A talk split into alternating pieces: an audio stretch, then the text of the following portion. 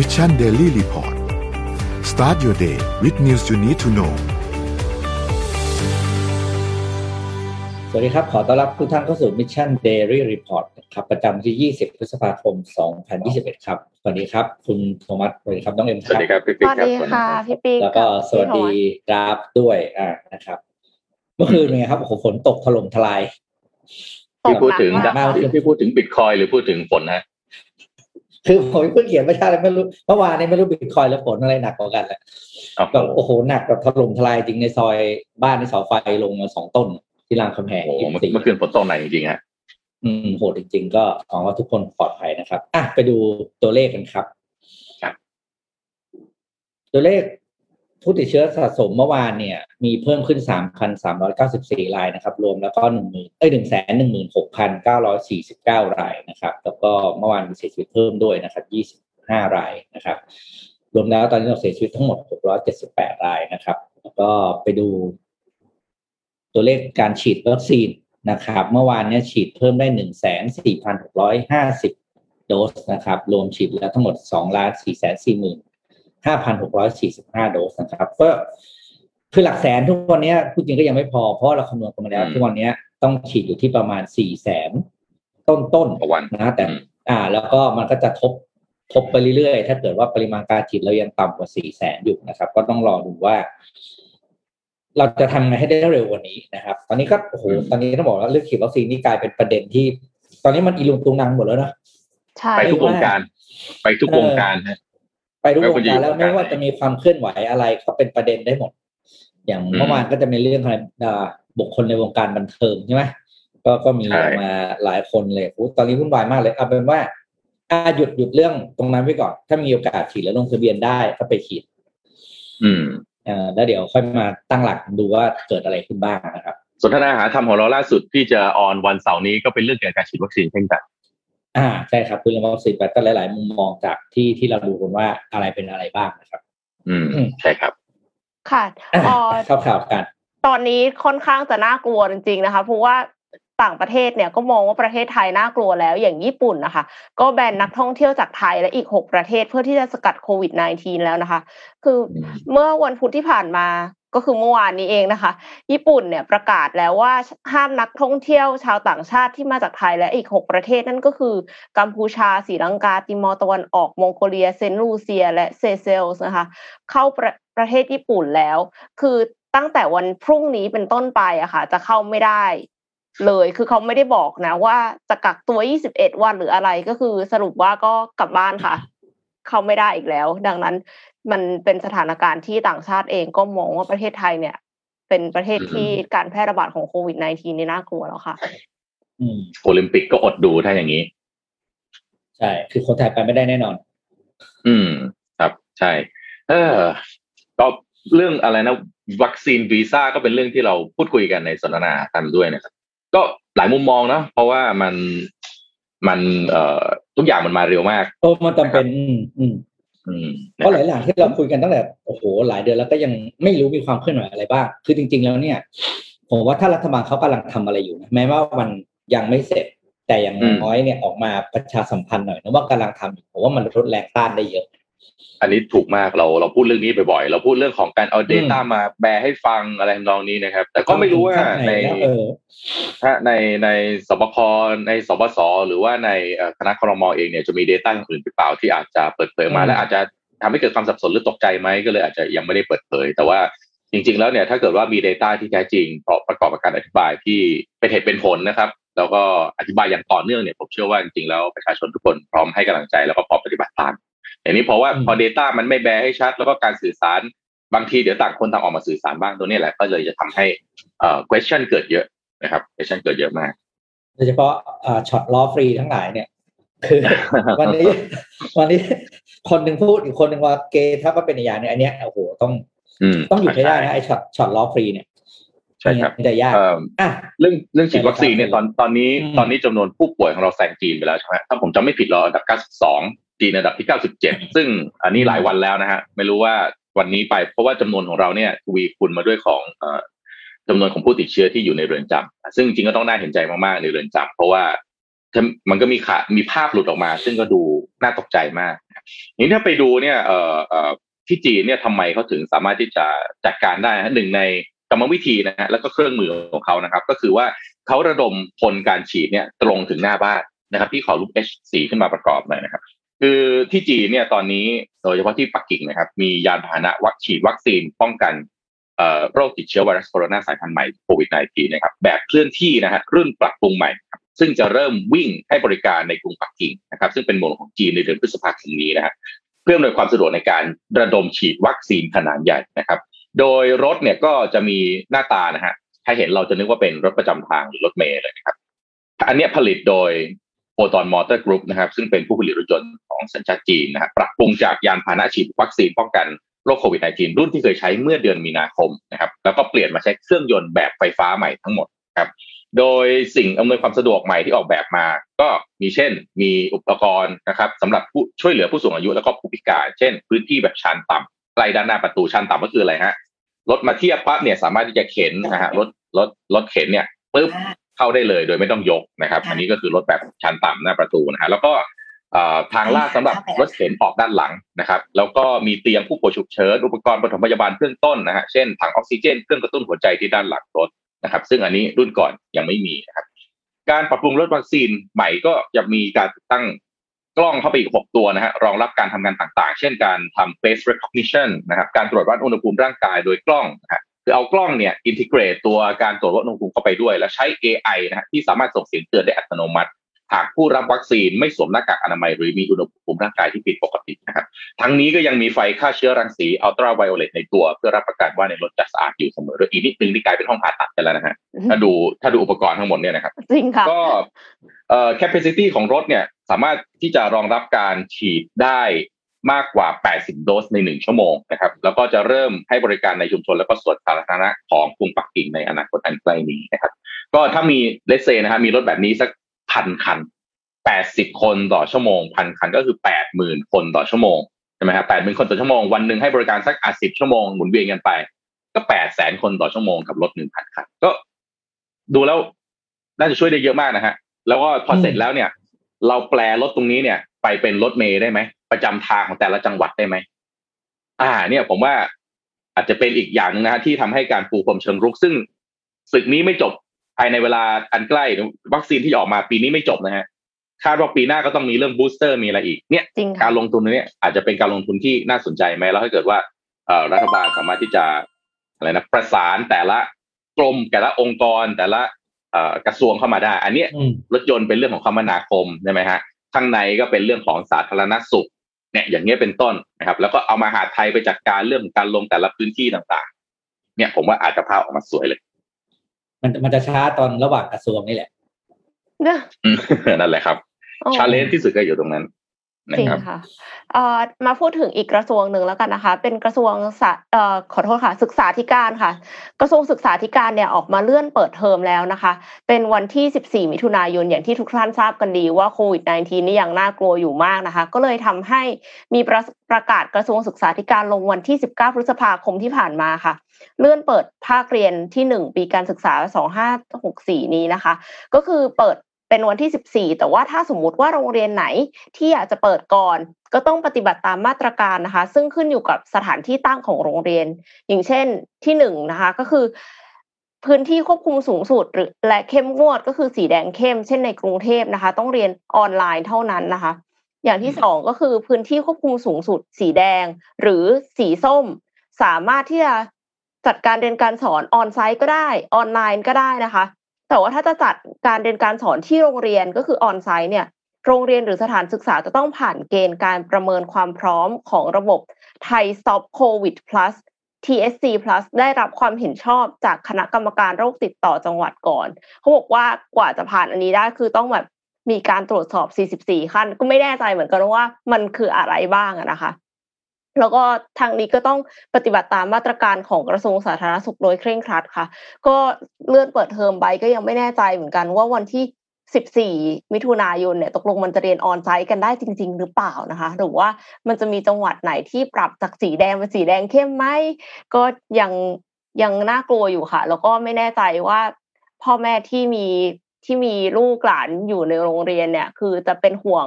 จะไม่อยากให้ลูกไปโรงเรียนหรือเปล่าค่ะ อืมก็พ่อแม่พ่อแม่พอเห็นข่าวว่าพอเห็นข่าวว่าต้องเรียนจากที่บ้านนี่พ่อแม่เครียดน้ำตาไหลทุกคนนะฮะน้ำตาไหลไม่ใช่ดีใจว่าได้อยู่กับลูกนะครับน้ำตาไหลคือโอ้โห งานการก็ทำไม่ได้ เด็กน้อยก็ต้องก็ต้องก็ต้องดูหรือใช่ไหมอืมใช่ครับใช่ก็เป็นกำลังใจให้คุณพ่อคุณแม่ทุกคนจริงๆนะฮะอ่าเดี๋ยวพาไปดูข่าวที่ไต้หวันกันบ้างนะครับ น้องเอ็มเคยเคยอ่านเคยอ่านข่าวนั้นนี้ครั้งหนึ่งนะคือเรื่องภัยแล้งน้องเอ็มเคยอ่านข่าวเรื่อง ไต้หวันเนี่ยใช้น้ำในการเป็นส่วนประกอบในการผลิตชิปใช่ไหมครับ ค่ะ ใช่ค่ะ ตอนนี้เนี่ยที่ไต้หวันกำลังเจอปัญหาหนักแล้วครับ คือกำลังเจอภัยแล้งที่เรียกว่าหนักที่สุดในรอบ 56 ปีนะครับ คือสถานการณ์ภัยแล้งในไต้หวันเนี่ย ต้องถือว่าหนักมาก แล้วก็ส่วนแน่นอนก็คือเรื่องของ มีการใช้น้ำในการผลิตอ่าเพื่อการผลิตมากเกินไปนะครับ โดยกระทรวงอ่าเศรษฐ เศรษฐกิจนะ economic affair นะครับนั่นเพื่อกระทรวงด้านเศรษฐกิจอะไรเงี้ยนะครับ ก็ออกมา ออกมาเปิดเผยว่าจะออกมาตรการในการบังคับผู้ประกอบการให้ลดการใช้น้ำลง โดยเฉพาะผู้ประกอบการภาคที่ผลิตพวกเซมิคอนดักเตอร์ทั้งหลายนะครับ พื้นที่ที่ประสบภัยแล้งหรือหรือคือน้ำน้ำขาดแคลนเนี่ยนะในไต้หวันเนี่ยก็มีซินจู๋นะครับ เถาหยวนนิวไทเป แล้วก็ไทยนะ แล้วก็ เอ่อเก๋าเชียงนะครับโอ้โหหลายเมื่อเมื่อโดยส่วนมากเป็นเป็นพื้นที่ทางตอนทางตอนใต้ของประเทศแล้วก็ทางตอนเหนือของไต้หวันบางส่วนนะครับ โดยแผนการบังคับ คือคือรัฐบาลเขาบังคับมาแล้วว่าให้ผู้ประกอบการเนี่ย ไปหาแผนประหยัดน้ำมาให้ได้ คืออืมโดยปกติภาพรวมของประเทศเนี่ยเราตั้งเป้าว่าจะต้องประหยัดน้ำสิบเจ็ดเปอร์เซ็นของการใช้รายวัน แล้วก็โดยเฉพาะภาคอุตสาหกรรมเนี่ยก็จะวารี่นะตั้งแต่สิบสามถึงสิบห้าเปอร์เซ็นแล้วก็บางบางถ้าเป็นภาคภาคประชาชนเนี่ยจะให้ประหยัดมากกว่านั้น เพราะว่าคือคือโฮมยูสมันมีโอกาสประหยัดมากกว่า เพราะอุตสาหกรรมมันมันลดมากไม่ได้ แต่ก็บังคับให้อยู่ที่ระหว่าง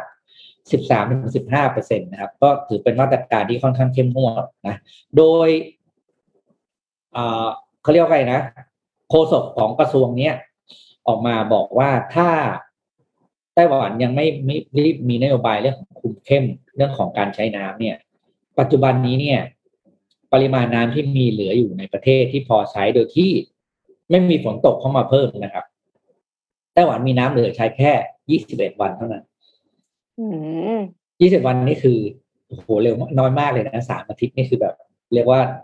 หายใจไม่ทั่วท้องอะ แล้วถ้าลองคิดดูว่าถ้าไต้หวันเนี่ย ไม่มีน้ำขึ้นมาจริง ๆ ชิป ทั่วโลกก็จะขาดไปอีก ก็จะเป็นผลกระทบยาวไปอีก จริงค่ะ ก็เลยอืมก็เลยต้องมีการรีไซเคิลน้ำที่มีโรงงานผลิตชิปก็คือตั้งโรงงานรีไซเคิลน้ำเพื่อที่จะให้เอาน้ำแต่อันเดิมกลับมาใช้ได้ไม่อย่างนั้นก็เกินโควต้าอย่างที่พี่ปิ๊กบอกแน่นอนค่ะ แล้วตอนนี้เนี่ยคือไต้หวันเนี่ยเป็นนับเป็นประเทศที่ทำเรื่องโควิด -19 ได้ดีมาก คุมได้ดีมากที่ผ่านมาเนี่ยค่ะ มีเคสอยู่แค่แบบ เจ็ดแปดเคสต่อวัน แต่อืมเมื่อไม่นานตอนนี้มานี่นี้ค่ะทำไมมันอืมถึงพุ่งพุ่งขึ้นกลับมาอีกแล้วคะคือล่าสุดเนี่ย มีเคสถึง243เคส เมื่อวันที่18พฤษภาคมนี้อืมเริ่มเริ่มกังวลว่าแบบอ้าวกลายเป็นว่าประเทศที่ดูเหมือนจะคุมดีอะค่ะ ไปไปมามามันไม่แน่ใจว่าสายพันธุ์ใหม่มีระลอก ใช่ใช่แล้วก็แล้วก็ทำให้ ไต้หวันตอนนี้ต้องควานหาวัคซีนจ้าละวันนะฮะตอนนี้รู้สึกว่าเออก็พอดีมีอเมริกาที่กันเข้าใจว่า 20 หรือ 30 ล้านโดสนะฮะที่เป็นแอสตราเซเนกาเนี่ย อันนี้ไต้หวันก็เลย request ขอไปเลยนะครับ ว่าจะเอามาใช้ได้หรือเปล่านะครับก็เอ่อเรื่องว่าด้วยเรื่องของตัวเอ่ออะไรนะการระบาดเนี่ยนะฮะมันหนึ่งที่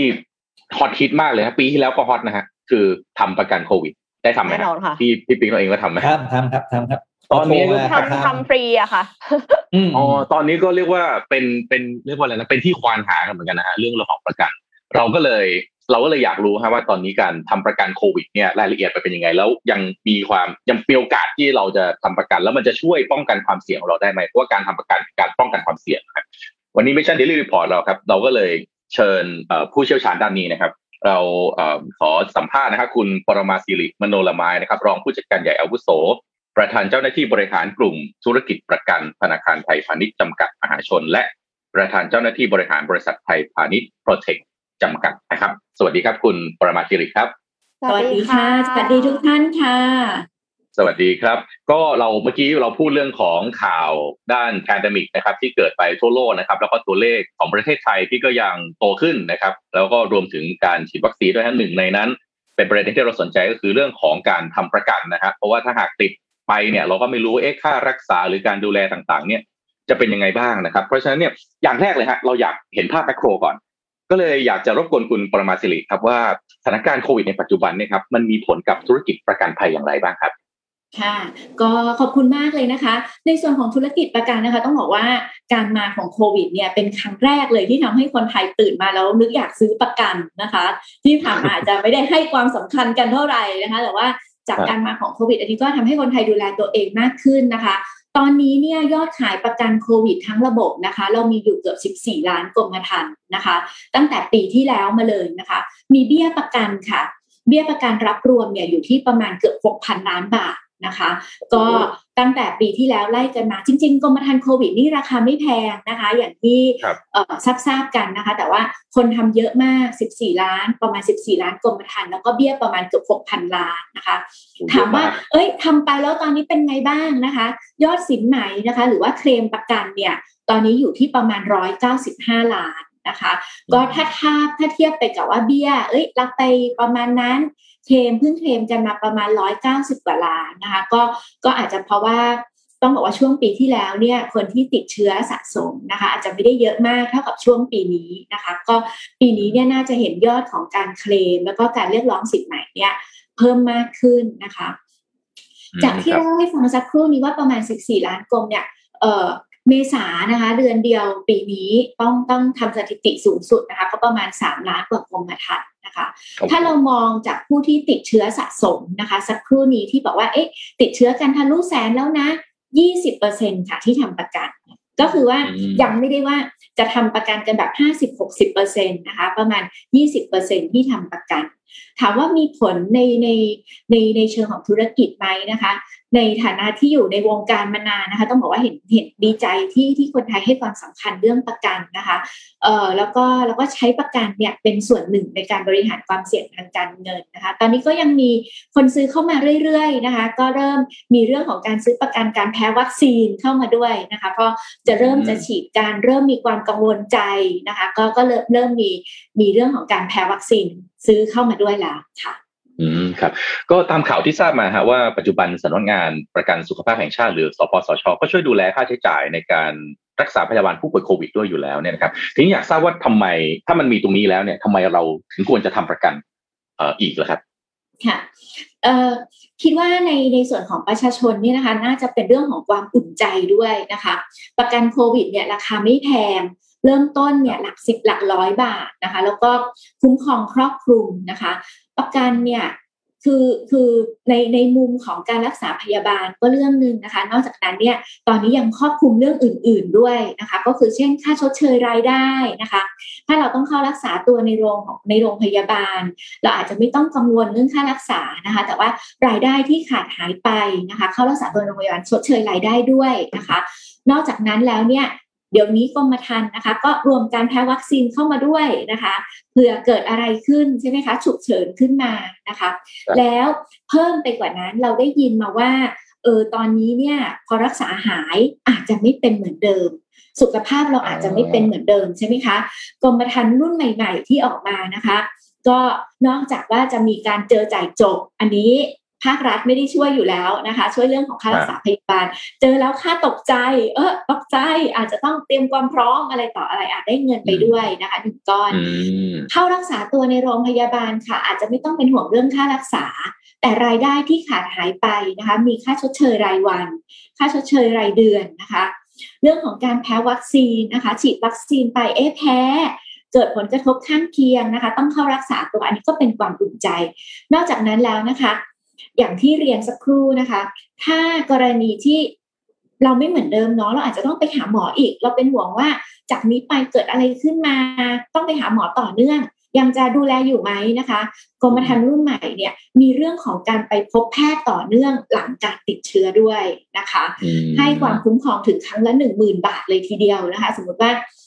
เราไม่เหมือนเดิมละ เกิดอะไรขึ้นมาต้องไปหาคุณหมอต่อเนื่องนะคะ ก็มีความคุ้มครองอันนี้ด้วย แล้วก็กรมธรรม์เนี่ยให้ความคุ้มครองถึงอายุ 99 เลยนะคะ หมายความว่าคนที่สูงวัยมากๆนะคะ ในครอบครัวของเราเราเป็นห่วงเยอะกว่าอยู่แล้วนะคะ ผู้สูงอายุอยากให้ได้รับการรักษาที่ดีที่สุดนะคะ ก็ก็อยากจะมีเงินเก็บไว้อุ่นใจ ถ้าเทียบว่าจ่ายค่าเบี้ยหลักร้อยเนี่ยแล้วได้ความคุ้มครองมาเป็นแสนเป็นหลาย ๆ แสนเนี่ยนะคะ ก็ก็ ทำให้ผู้หลักผู้ใหญ่ได้จนถึงอายุ 99 เลยทีเดียว อันนี้ อันนี้ก็เป็นเรื่องของการดูแลในครอบครัวด้วยนะคะค่ะอืมน่าสนใจครับเพราะว่าอย่างคุณแม่ผมเนี่ยน้องสาว ผมก็ทำประกันชิงทำประกันให้คุณแม่ตัดหน้าผมก่อนนะครับ ผมทำไม่ทันเพราะผมยังไม่ได้ศึกษาข้อมูลว่าประกันเนี่ยเป็นยังไงบ้างครับ ก็เลยอยากจะทราบครับว่าประกันโควิดเนี่ยมีหลายรูปแบบหรือเปล่า แล้วก็มีแบบไหนบ้างนะครับแต่ละแบบเหมาะกับใครยังไงบ้างครับ ค่ะอย่างที่คุยให้ฟังสักครู่นี้นะคะ ประกันโควิดเนี่ยมีตั้งแต่เจอจ่ายจบนะคะ อันนี้ท็อปฮิตสุดละตอนที่ออกมาตอนแรกเมื่อปีที่แล้วนะคะเรายังไม่รู้ว่าเป็นแล้วจะเป็นแบบไหนยังไงนะคะตอนทุกคนก็ทำก่อนนะคะตอนนั้นก็ง่าย ๆ ออกมามีเจอจ่ายจบนะคะ หลังจากนั้นเนี่ยพอเห็นว่าเป็นแล้วต้องรักษาตัวค่อนข้างนานนะคะ ต้องเข้า ICU มีภาวะฉุกเฉินโคม่าต่างๆนะคะ ก็มีการเพิ่มเรื่องของค่ารักษาพยาบาลนะคะ ก็มีทั้งเจอจ่ายจบมีเรื่องของค่ารักษาพยาบาลนะคะ ถ้าเกิดว่าต้องเข้าโรงพยาบาล มีเรื่องของการชดเชยรายได้นะคะ ถ้าเกิดว่า ขาดรายได้ไปกรมธรรม์ที่เราเลือกซื้อ สามารถเลือกซื้อกรณีที่ต้องชดเชยรายได้ด้วย เพราะหลาย ๆ ท่านเนี่ยอาจจะไม่ได้เป็นพนักงานประจำมีเงินเดือนใช่ไหมคะทำธุรกิจของตัวเอง เปิดร้านเปิดอะไรแบบนี้นะคะ พอเราต้องไปรักษาตัวนี้ก็มีค่าชดเชยรายได้นะคะ แล้วก็ตอนนี้เพิ่มขึ้นมามีเรื่องของการแพ้วัคซีนนะคะ ถ้าเกิดว่าเราอยากจะเลือกแบบมีวัคซีนด้วยรวมในกรมธรรม์เดียวเลยนะคะ ไม่ต้องไปซื้อแยกนะคะ ตอนนี้ก็มีการรักษาพยาบาล การภาวะโคม่าทั้งเรื่องวัคซีนทั้งเรื่องการติดเชื้อนะคะ แล้วนอกจากนั้นนะคะก็เพิ่มเติมเข้ามาล่าสุดเลยนะคะ อย่างที่เล่าสักครู่นี้ คือมีความคุ้มครองการต้องไปพบแพทย์ต่อเนื่องนะคะ หลังจากติดและรักษาหายและสปสช ดูแลค่ารักษาเราอันนั้นไปจบแล้ว แต่หลังจากนั้นถ้าเราพบว่า เอ้ยเราเป็นโน่นนี่นั่นตามมาเนี่ย อาจจะการการที่ต้องไปไป เข้ารักษาตัวเนี่ยอาจจะมีภาวะขุกขักนะคะ แต่ถ้าเรามีประกันเนี่ยก็ความขุกขักก็จะน้อยไปนะคะ เพราะว่าโรงพยาบาลก็เรียกเก็บกับประกันได้ เพราะฉะนั้นนะคะ สรุปก็คือตอนนี้เนี่ยมีทั้งเรื่องของการเจอจ่ายจบ เรื่องค่ารักษาพยาบาล ค่ารักษาพยาบาลเกิดทั้งจาก ภาวะติดเชื้อนะคะ แล้วก็ภาวะของการแพ้วัคซีนนะคะ ในกรณีที่เข้าสู่ภาวะโคม่านะคะ แล้วก็นอกจากนั้นแล้วมีเรื่องของค่าชดเชยรายได้นะคะ มีเรื่องของค่ารักษาต่อเนื่องนะคะ แล้วก็บางกรมธรรม์เนี่ยมีความของอุบัติเหตุพ่วงเข้าไปด้วยนะคะเผื่อรีบร้อนไปทำอะไรขึ้นมานะคะ แล้วเราประสบอุบัติเหตุนะคะ ก็มีความคุ้มครองอุบัติเหตุเข้าไปด้วยนะคะนี่ก็ก็เป็นเรื่องของ ประกันชนิดต่างๆ ที่อาจจะรวมอยู่ในกรมธรรม์เดียวกันก็ได้นะคะ ไม่จำเป็นต้องไปซื้อแยกทีละชิ้นนะคะ ก็มีมีความคุ้มครองหลากหลายที่ให้เราเลือกได้ค่ะครับแล้วก็ดูธุรกิจประกันภัยก็ต้องมีการปรับตัวเพื่อเข้ากับ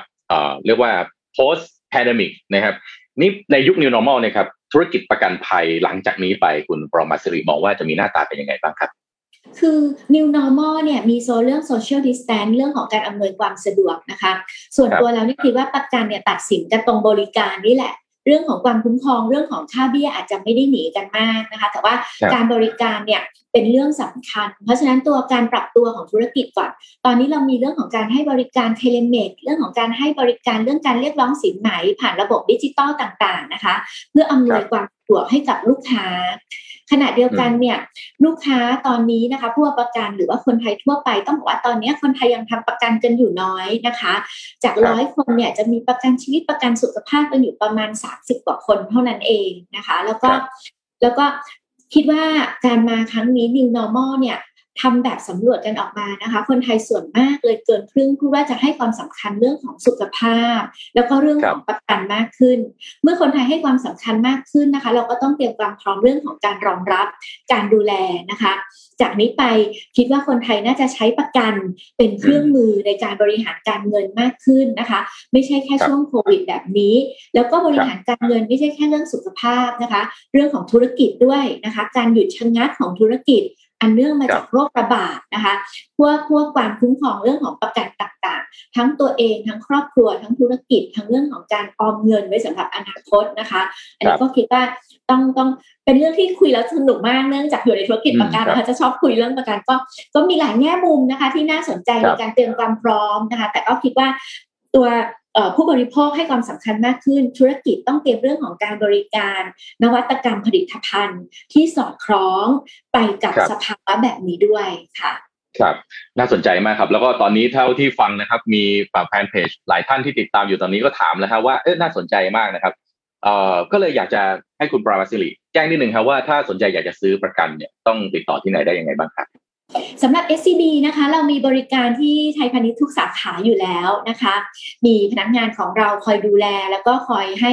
คำคำแนะนำต่าง ๆนะคะ ในเรื่องโควิด ไม่ว่าจะเป็นวัคซีนหรือว่าโควิดธรรมดานะคะ แต่ว่าตอนนี้หลาย ๆ คนไม่สะดวกออกจากบ้านนะคะ แน่นอนค่ะแอป SCB Easy ของเรานะคะ ก็มีประกันโควิด ให้เลือกด้วยเช่นกันนะคะ ก็สามารถเข้าไปดูได้ ติดต่อได้ออนไลน์ออฟไลน์นะคะออนไลน์ผ่าน SCB Easy แล้วก็เจอกันนะคะได้ที่ SCB ทุกสาขาค่ะ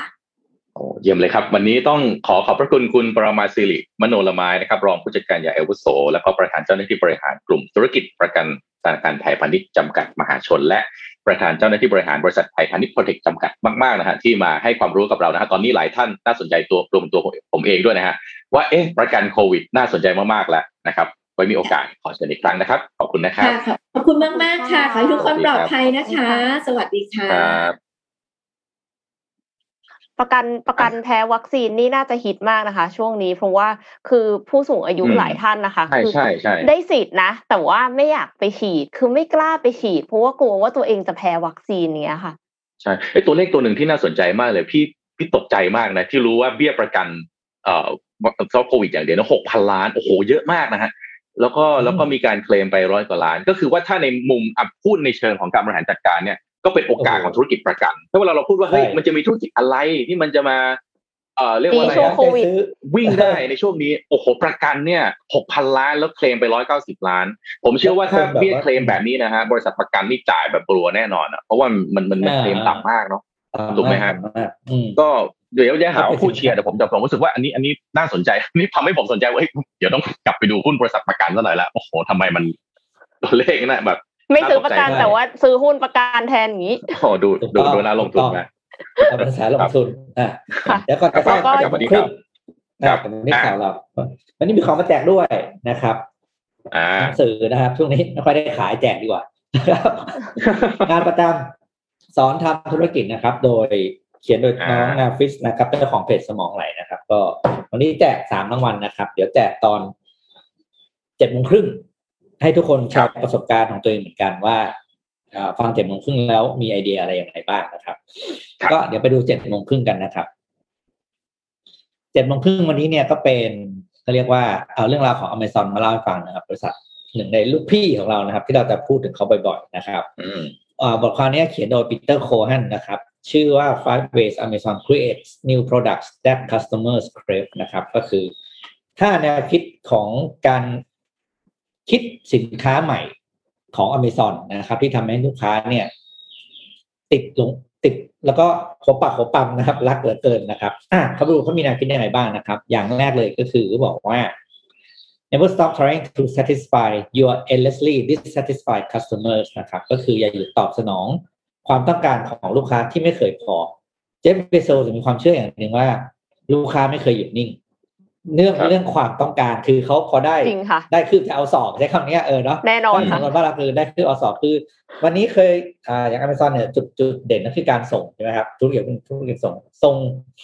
สองวันสองวันไม่ชอบจะขอเป็นวันครึ่งวันครึ่งไม่พอต้องเป็นวันหนึ่งเหมือนความต้องการผู้บริโภคจะเปลี่ยนไปเรื่อยเพราะฉะนั้นเนี่ยอเมซอนจะมีแนวคิดว่าทำยังไงจะทำตัวเองให้ดีขึ้นไปเรื่อยๆ ทั้งในด้านของสินค้าแล้วก็บริการนะครับ แล้วก็เวลาทำก็คือทดลองไปเรื่อยๆทำทดลอง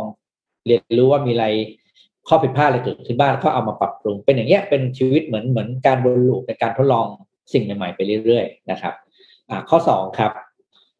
ข้อสองก็บอกว่า grow a new product by connecting it to a flywheel ก็คือเมื่อเราทำในข้อแรกแล้วครับ ก็คือพอเรารู้กระบวนการในการออกใหม่แล้วใช่ไหมครับ ก็ให้กระบวนการในการออกสินค้าหรือบริการนั้นเนี่ยเป็นตัวตั้ง แล้วหาโปรดักต์ใหม่ ๆ ใส่เข้าไปในกระบวนการนี้ คือกระบวนการนี้มันทำอะไรขายออกมาได้อีกบ้าง การทำแบบนี้เนี่ยมันจะทำให้เรามีต้นทุนในการผลิตสินค้าต่ำลงเพราะเราไม่ต้องไปศึกษากระบวนการใหม่หรือเราไม่ต้องเปิดเปิดลายผลิตใหม่แล้วอะ่ะคือคือแนวคิดเนี่ยพวกโรงงานจะค่อนข้างคุ้นเคยเพราะว่าสายการผลิตถือมันมี มันมีโมในการพิมพ์อาหารอยู่รุ่นหนึ่งใช่ไหมครับ คุณมีหน้าที่แค่ว่าเปลี่ยนสีเปลี่ยนลายเปลี่ยนวัตถุดิบลงไปแต่ใช้กระบวนการผลิตแบบเดิมไอ้แนวคิดแบบนี้มันทำให้ต้นทุนการผลิตของเราต่ำลง แล้วพอเราขายในราคาที่ต่ำลงได้เนี่ย แปลว่าโวลูมหรือจำนวนในการขายเรามันจะเพิ่มขึ้น เราจะเข้าสู่ตลาดแมสได้ง่าย อย่าลืมว่าตลาดแมสจะเป็นตลาดที่ทุกคน อาจจะมองว่าหูขายของราคาต่อชิ้น ไม่กำไรเท่าไหร่หรอกแต่ตลาดแมสมันเป็นแนวคิดที่ว่าขายมากด้วยกำไรต่อชิ้นที่น้อย แล้วเมซอนก็เป็นบทพิสูจน์แล้วว่า การขายมากด้วยกำไรที่น้อยเป็นอย่างไร ตลอดเท่าไหร่ยี่สิบกว่าปีที่เจฟเบโซสทำมาเนาะนะครับ อ่าข้อสามครับ ก็คือ provide industry thought leadership ก็คือพยายามสร้างมาตรฐานใหม่ให้กับอุตสาหกรรมที่เคยมีอยู่ เราเคยเล่าไปแล้วในเจ็ดโมงครึ่งครั้งหนึ่งก็คือ Amazon เนี่ยมีการไล่จดสิทธิบัตรเยอะมาก แล้วก็พอมีเรื่องไหนที่ทาง Amazon รู้สึกว่าเรื่องเนี้ย มันจะเก่าแล้วมันจะเอาละ Amazon จะไปเขาเรียกว่าไงนะคุณธรรมะเขาเรียกว่ายกเลิกลิขสิทธิบัตรอันนั้นนะครับ แล้วก็ให้ใครก็ได้เข้าไปใช้เอาไปใช้เลยโอ้แล้วตัวเองอะเอาไปคิดสิ่งใหม่ไงอ๋อก็กลายเป็นว่าบอกว่าให้คนอื่นเนี่ยเข้าไปใช้ในสิ่งที่เขาเคยคิดมาแล้วแล้วขายไปแล้วแล้วมันกำลังจะเอาแล้วเขาก็ปล่อยคนอื่นเข้าไปใช้ แล้วตัวเองก็ไปทำสิ่งใหม่ ครับนะครับอันนี้ก็กลายเป็นว่าคู่แข่งเนี่ยแทนที่เอา resource ไปคิดสิ่งใหม่แข่งกับอเมซอนใช่ไหม ก็เอาไอ้อืม resource ไปอยู่ไปคุยไปลงทุนไปทำกับสิ่งที่อเมซอนบอกมันเก่าแล้วอืมนะครับก็คือมันก็วินวินทั้งคู่เออก็ก็ก็วินเชิงเชิงๆแต่อีกคนก็คือล่อเรียกว่าดักดักอะดักเออดักเรียกว่าดักนั่นแหละเออเออเขาก็จะรู้นี่ว่าอะไรมันเอาไม่เอาเพราะว่ายอดขาย transaction ทุกอย่างอยู่ในมือเขาใช่ไหมพอเขาเห็นอืมปุ๊บเนี่ยยอดขายผลิตภัณฑ์กว่านี้มันเริ่มลดลงปุ๊บเนี่ยเขาทิ้งเลยทิ้งสิทธิบัตรนั้นเลอืยมแล้วคนที่เป็นอ่า follower ทั้งหลายคนที่เป็นกลุ่มที่ทำธุรกิจแบบ ตามอะไม่ใช่ innovator เนี่ย ก็จะตามเข้าไปเป็นธุรกิจที่มันเอาแล้วแปลว่าคุณเข้าไปขายธุรกิจที่หนึ่งคือ คุณอาจจะได้เทคโนโลยีไปใช้นะ แต่เป็นเทคโนโลยีที่ผู้บริโภคไม่ให้ไม่ให้ value แล้วไงแปลว่าการแข่งขันสูง คุณต้องแข่งด้วยราคากำไรไม่มีนะครับ ข้อสี่ครับก็คือ high hundreds of CEOs ก็คือจ้างคนเก่งเข้ามาทำงาน แล้วมอบโอกาสพวกเขาแสดงฝีมือ ข้อเนี้ยเหมือนกับที่คุณธนินอ่าเจรบนเขียนไว้ในหนังสือ เลยก็คือให้คนเก่งได้แสดงฝีมือนะครับนั่นคือหนึ่งอืมหนึ่งในแนวคิดในการบริหารที่ที่คุณธนินใช้นะครับ ข้อสุดท้ายครับ cut price and let customer knows how to save the most money อันนี้โหดจริงก็คือ Amazon จะมีความเข้าใจมากว่า ลูกสินค้าแต่ละตัวเนี่ยมันมีฟีเจอร์อะไรครับ แล้วก็เขาจะศึกษาอย่างละเอียดว่า ฟีเจอร์ที่ใส่เข้าไปเนี่ย มันมีตัวไหนที่ลูกค้าไม่ต้องการ แล้วเขาจะค่อยๆทริมออกพอทริมออกปุ๊บเนี่ย ราคาสินค้ามันจะลดตามลง พอสินค้าราคาลดลง ลูกค้าจะซื้อแล้วรู้สึกว่าโหเขาซื้อสินค้าได้ราคาถูกมากและคุ้มค่ามากอืมแล้วอะไรครับ แปลว่า ซื้อของ Amazon แล้วเนี่ย มันคุ้มที่สุด จ่ายเงินน้อยสุดได้ เฉพาะสิ่งที่ต้องการเท่านั้นอะไรที่เกินความจำเป็นเนี่ย จะไม่เอาเลย แปลว่าเขาจะติดงอมแงมกับ Amazon เพราะเชื่อว่า Amazon เนี่ยให้สิ่งที่ตรงกับความต้องการที่สุด และทั้งช่วยให้เขาประหยัดเงินในกระเป๋ามากที่สุดอืมนะครับ ข้อเนี้ยมันจะเหมือนกับพฤติกรรมการซื้อของคนจีน คุณธรรมน่าจะพอคุ้นเคยคนจีนเนี่ยจะมีพฤติกรรมและความเชื่ออย่างหนึ่งว่า ถ้าซื้อของแพงมาแล้วใช้ไม่ครบฟีเจอร์ เนี่ยแต่โดนเพื่อนล้อนะว่าซื้อของไม่เป็นอืมมีเงินอย่างเดียว อ่า คือมีเงินจะมีเงินอย่างเดียวไม่ได้ต้องอื้อๆด้วยอะไรเงี้ยนะคนจีนเนี่ยก็เลยจะเก่งมากในแนวคิดข้อนี้คือ อะไรที่เกินความต้องการตัดทิ้งตัดทิ้งตัดทิ้งก็สังเกตว่าเราซื้อของจีนนะครับเว่าเราซื้อเสื้อจีนเนี่ยแม้แต่ซื้อคุณจะมาซื้อเสื้อสูทจากจีนนะถ้าเคยซื้อแล้วผมเคยซื้อมาสองตัวไอ้กระดุมแถมนึกออกไหมเสื้อสูทมันจะเป็นกระดุมแถมอืมามอืมเขายังไม่ให้เลยนะอืมเพราะว่ามันคือรู้ว่าให้แล้วไม่ได้ใช้ อะไรอย่างเงี้ยนี่คือคนกางเกงจีนเนี่ยก็มีความคิดแบบมีกระเป๋าอยู่ข้างเดียว อีกข้างไม่ต้องเย็บ เพราะว่าจะได้เออเพราะมีกระเป๋าข้างเดียวก็พอแล้ว แต่กระเป๋ากางเกงเนี่ยมีกระเป๋าข้างเดียวอีกข้างหนึ่งไม่ต้องหมายถึงว่าอีกข้างเป็นกระเป๋าหลอกมันหน้าตาเหมือนกระเป๋าแต่ว่าไม่มีเพราะว่าอ๋อคนเรารู้ว่ากระเป๋ามือข้างเดียวอยู่แล้วไงเออก็ใส่ใส่ของได้ไงมีกระเป๋าจบเห็นไหม cost cutting อะแบบ นิดนิดหน่อยหน่อยๆก็เก็บ อืมนะครับ นี่ก็คือถ้าข้อที่ Amazon ใช้ในการเป็นแนวคิดในการผลิตสินค้าแล้วก็บริการต่างๆของของ Amazon ครับ อันนี้ก็เลยจะชวนคุณธรรมัสคุยบ้าง ของแต่คุณธรรมัสทำสินค้าเยอะนะตอนนี้อันนี้เขียนมีสินค้ากี่รายการครับสองพัถ้าน SK จำนวน SKU ก็ประมาณพันพัน SKU ได้อ่าก็โหพัน active เยอะจเหมือนริงกันๆ active จริง ๆ ก็คือประมาณ200ก็คือเป็นกฎ80 20มันก็จะมีเพราะว่าบริษัทมัน14ปีแล้วใช่ไหมมันก็จะมี SKU ในระบบตั้งแต่ day one จนถึงปัจจุบันนะเอ่ออมันก็ไอตัวที่ active จริงๆเนี่ยก็ต้องอยู่ประมาณไม่เกิน200นะเพราะว่าเพื่อที่จะบริหาร inventory ด้วยที่ไม่ไม่เก็บไม่ไม่ได้เก็บมากจนเกินไป เพราะมันก็ต้องดูตามสภาพคล่องที่เรามีนะฮะเอออืมแล้วแล้วแล้วแล้วอันนี้เทคนี่มีแนวคิดในการคิดสินค้าใหม่หรือหรือออกสินค้ายังไงอะมาเล่าให้ฟังหน่อยมันมันมีสองด้านนะครับ ด้านที่หนึ่งเนี่ย ถ้าเป็นสินค้าใหม่เลยใหม่แบบกลุ่มใหม่เลย เช่นเราทำกลุ่ม personal care ที่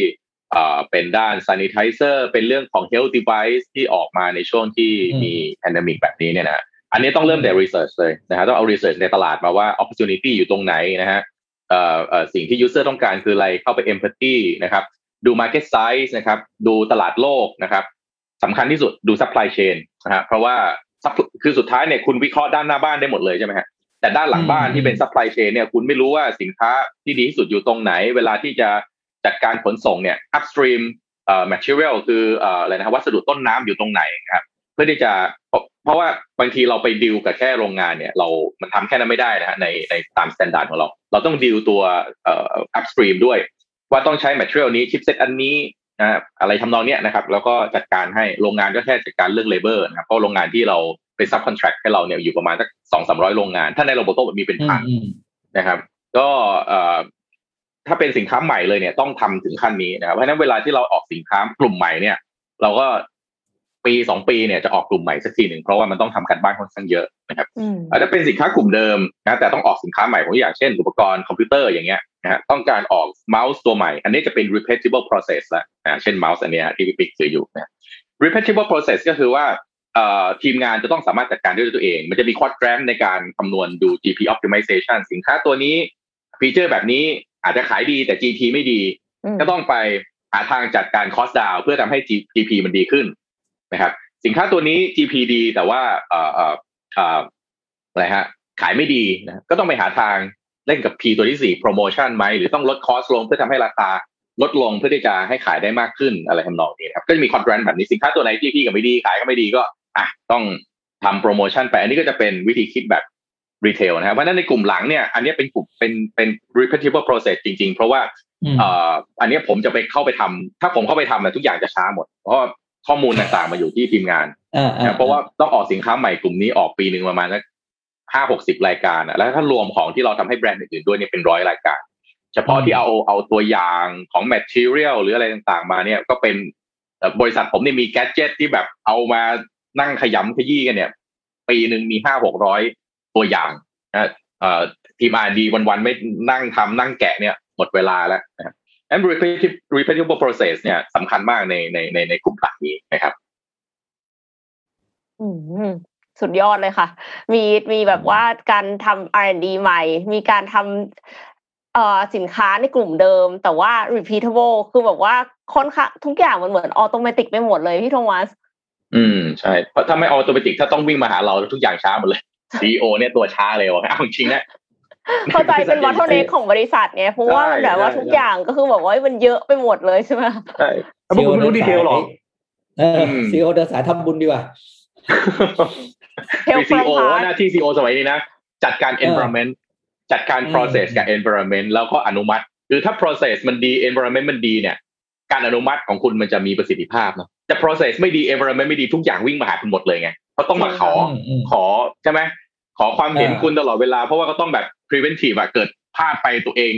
แย่คนทำงานเขาเป็นคนทำงานเขาก็แย่ใช่ไหมแล้ว pro- บอก process ให้ดีมี check and balance ความผิดพลาดมันเกิดอยู่แล้วไม่มีหรอกคนทำงานไม่ผิดเลยอะแปลว่าไม่ได้ทำอะไรเลยแบบนั้นอะใช่ไหมฮะใช่ใช่แล้วถูเรากเอาต้แบองบ process ให้ดีเวลาคนผิดเนี่ย ก็ผิดด้วยกันไม่เป็นไรเพราะฉะนั้นเวลาทำเนี่ยสมมติสินค้าใหม่สิบตัวคุณอาจจะพลาดสักห้าอีกห้ามันวินไอ้ห้าที่วินเนี่ยมันก็มากลบไอ้ไอ้ห้าที่ขาดทุนไปใช่ใช่ใช่ถ้าในถ้าในวงการรีเทลเขาเรียกสิบเอาหนึ่ง คือคิดสิบตัวใช่ขอให้โดนตัวเดียว ตัวเดียวเนี่ครัยบยังไงก็ก็ครอบครอบคลุมค่าใช้จ่ายที่เราเราเรียนรู้กับตัวเก้าเก้าตัวที่มันที่มันไม่ผ่านอะนะครับทีนี้ในในเมนต์เขากำลังคุยกันเรื่องเมาส์ของคุณธวัฒน์อย่างดูเดือดนะคุณธวัฒน์ทำไมครับเกิดอะไรขึ้นนะคุณธวัฒน์เกิดอะไรขึ้นกับคุณธวัฒน์ขายคุณธวัฒน์ขายเดี๋ยวสิอ่านี่นะครับอ๋อเขาบอกเมาส์ตัวนี้เป็นเมาส์ตัว dual เงียบๆ function ฮะเป็นเป็นอ่าตัวที่ทีมงานภูมิใจนำเสนอ เพราะว่าเอ่ออม สามารถที่จะ connect ได้สองสัญญาณก็คือ connect กับ Bluetooth ก็ได้ และ connect กับใช้ตัว dongle 2.4 ฮะ ที่เป็นไอตัว receiver ฮะ USB receiver อะต่อก็ได้ แล้วก็เอ่อสามารถที่จะ connect สองเครื่องได้พร้อมกันสองเครื่องคือ connect กับคอมพิวเตอร์ก็ได้ แล้วก็แท็บเล็ตก็ได้เพราะฉะนั้นเวลาคุณทำงานอืมสมัยเนี้ยเราทำงานสองจอเราบังคับตัวอืมคอมพิวเตอร์อยู่บางทีเราก็อยากจะมาบังคับแท็บเล็ตก็ต้องปล่อยมือมาแล้วมา เอาเอานิ้วลากใช่ไหมฮะงั้นคุณกดปุ่มเดียวอืเนี่ยมคุณสวิตชการบังคับสองอันได้เลยนะครับ แล้วก็ อืมเอ่อกับอย่างอย่างผมผมเนี่ยผมจะไม่ชอบเมาส์ที่มี receiver เพราะมันหายบ่อย ผมจะชอบเมาส์ที่เป็นบลูทูธมากกว่าเพราะว่ามันเปิดเครื่องมามัน connect เลย แล้วก็ sure ด้วยว่า receiver ไม่หายนะครับก็ราคาถ้าผมจำไม่ผิดรู้สึกจะ 329 บาท ก็ถือว่าทุกอย่างฟีเจอร์ทุกอย่างเนี่ยใส่มาครบมากในราคาที่ค่อนข้างโอเค ตัวนี้ทีมงานก็ภูมิใจนำเสนอครับก็ขอบคุณพี่ปิ๊กมากที่ช่วยชงมาให้ เข้าไปดูกันได้ที่ www.anitechonline.com อะมาเป็นเหมือนแคร์เววิซ่าบ้างวันนี้ พูดเพราะเราปะต้องมีสกิลในการขายโอ้โหต้องให้บอกว่าฟาดมาทีดีเอ็มไม่ทันตั้งตัวใช่แล้วก่อนค่ะจะเดี๋ยวก่อนจะให้น้องเอ็มขายของต่อนะครับกลับไปที่ข่าวอ่ไหมมีหนังสือแจกมีหนังสือแจกหนังสือแจกอ่าก็คือหนังสือจะแจบอกกว่าหนังสือเล่มนี้เนี่ยเป็นเป็นหนังสือที่เขียนเกี่ยวกับประสบการณ์ชีวิตของน้องเขาแหละจากการเป็นพนักงาน แล้วก็ตอนนี้มาทำธุรกิจส่วนตัวแล้วนะครับ ก็เลยอยากจะรู้อยากอันนี้เป็นเซอร์เวยง่ายๆผมอยากรู้เองแหละว่าครับ ถ้าวันนี้แฟนเพจที่ดูรายการอยู่แฟนรายการที่ดูอยู่เนี่ยถ้าจะทำธุรกิจส่วนตัว อยากทำธุรกิจอะไรเขียนมาเลย เดี๋ยวให้ดับสุ่มแจกอ่าอยากรับอยากส่วนทำตัวธุรกิจอยากทำอะอะไรไรส่วนตัวเออแค่นี้แหละถามง่ายเอาเอาถูกกฎหมายนะคะๆเออเออเออถูกกฎหมายถูกกฎหมายอ่าเดี๋เดี๋ยยววให้เดี๋ยวรายการเดี๋จะยวให้ซอดับดำนะคะ เดี๋ยวให้ดับกับแอดเขาสุ่มแจกนะครับ ค่ะอ่าเอ่อครับเราพูดถึงเราพูดถึงเรื่องของธุรกิจนะคะ เรื่องของโรงงานเอ็มมีเอ่อหุ่นยนต์ตัวหนึ่งค่ะ เป็นแขนกลแบบนิ่มนะคะ เป็นฝีมือจีนค่ะ อยากจะมาอืมเล่าให้ทุกท่านฟังนะคะ ปกติแล้วเนี่ยหุ่นยนต์ที่เราเห็นทั่วๆไปเนี่ยถ้าเป็นแขนกลมันก็มักจะทำอะไรรีพีทใช่ไหมคะเพราะว่ามันแบบแข็งๆใช่ไหมมันก็ต้องทำแบบเหมือนเดิมซ้ำๆซ้ำๆใช่ไหมคะแต่ว่า อันนี้ค่ะคือ soft robotics นะคะเป็นหุ่นยนต์นิ่มเนี่ยเป็นการพัฒนาหุ่นยนต์ให้เคลื่อนไหวได้เหมือนร่างกายของสิ่งมีชีวิต ด้วยการใช้วัสดุน้ำหนักเบา แล้วก็ยืดหยุ่นค่ะ อย่างเช่นเเดี๋ยวดับช่วยเอาคลิปขึ้นมาด้วยนะคะ แขนกลนะคะ มันแขนกลอันเนี้ยมันนิ่มเนี่ยสามารถที่จะเปิดเปิดประตูได้นะคะ ดึงลิ้นชักได้เนี่ยอันนี้เป็นสิ่งที่นักวิทยาศาสตร์จาก University of Science and Technology of China นะคะ หรือว่า USTC เนี่ย เป็นคนคิดคนขึ้นมาค่ะ โดยหุ่นยนต์แบบนิ่มเนี่ยนะคะ มันทำให้ยืดหยุ่นสูง แล้วก็ทำอะไรได้หลายอย่างในในแขนกลเดียว อย่างที่บอกค่ะ คือนอกจากจะดึงลิ้นชักแล้วเนี่ยยังมีการแบบว่าเช็ดกระจกอย่างเงี้ยก็ได้ ขีดเส้นก็ยังได้ค่ะ ขีดเส้นตามอืมไม้บรรทัด เปิดขวดโอ้โหเปิดขวดนี่ถูกใจมากเพราะปกติเราก็จะเปิดขวดไม่ค่อยออกกันนะคะ คือทำได้หลายฟังก์ชันมากจับของก็ได้ คือคิดดูว่าแขนกลแขนเดียวเนี่ยทำได้อืมทุกอย่างเลย แต่ว่าที่มันทำได้เนี่ย เพราะอะไรทุกคนก็คงสังเกตแล้วนะคะ ว่ามันแบบว่ามันเป็นซี่ๆอย่างเงี้ยแล้วมันก็ยืดยืดๆหดๆใช่ไหมคะอันนั้นน่ะ คือเขาได้รับแรงบันดาลใจมาจากรังผึ้งแต่ว่าอ๋อรังผึ้งเฉยๆเนี่ย มันทำอะไรแบบนี้ไม่ได้นะ สิ่งที่ทำได้ก็คือแอร์แบ็กข้างในค่ะ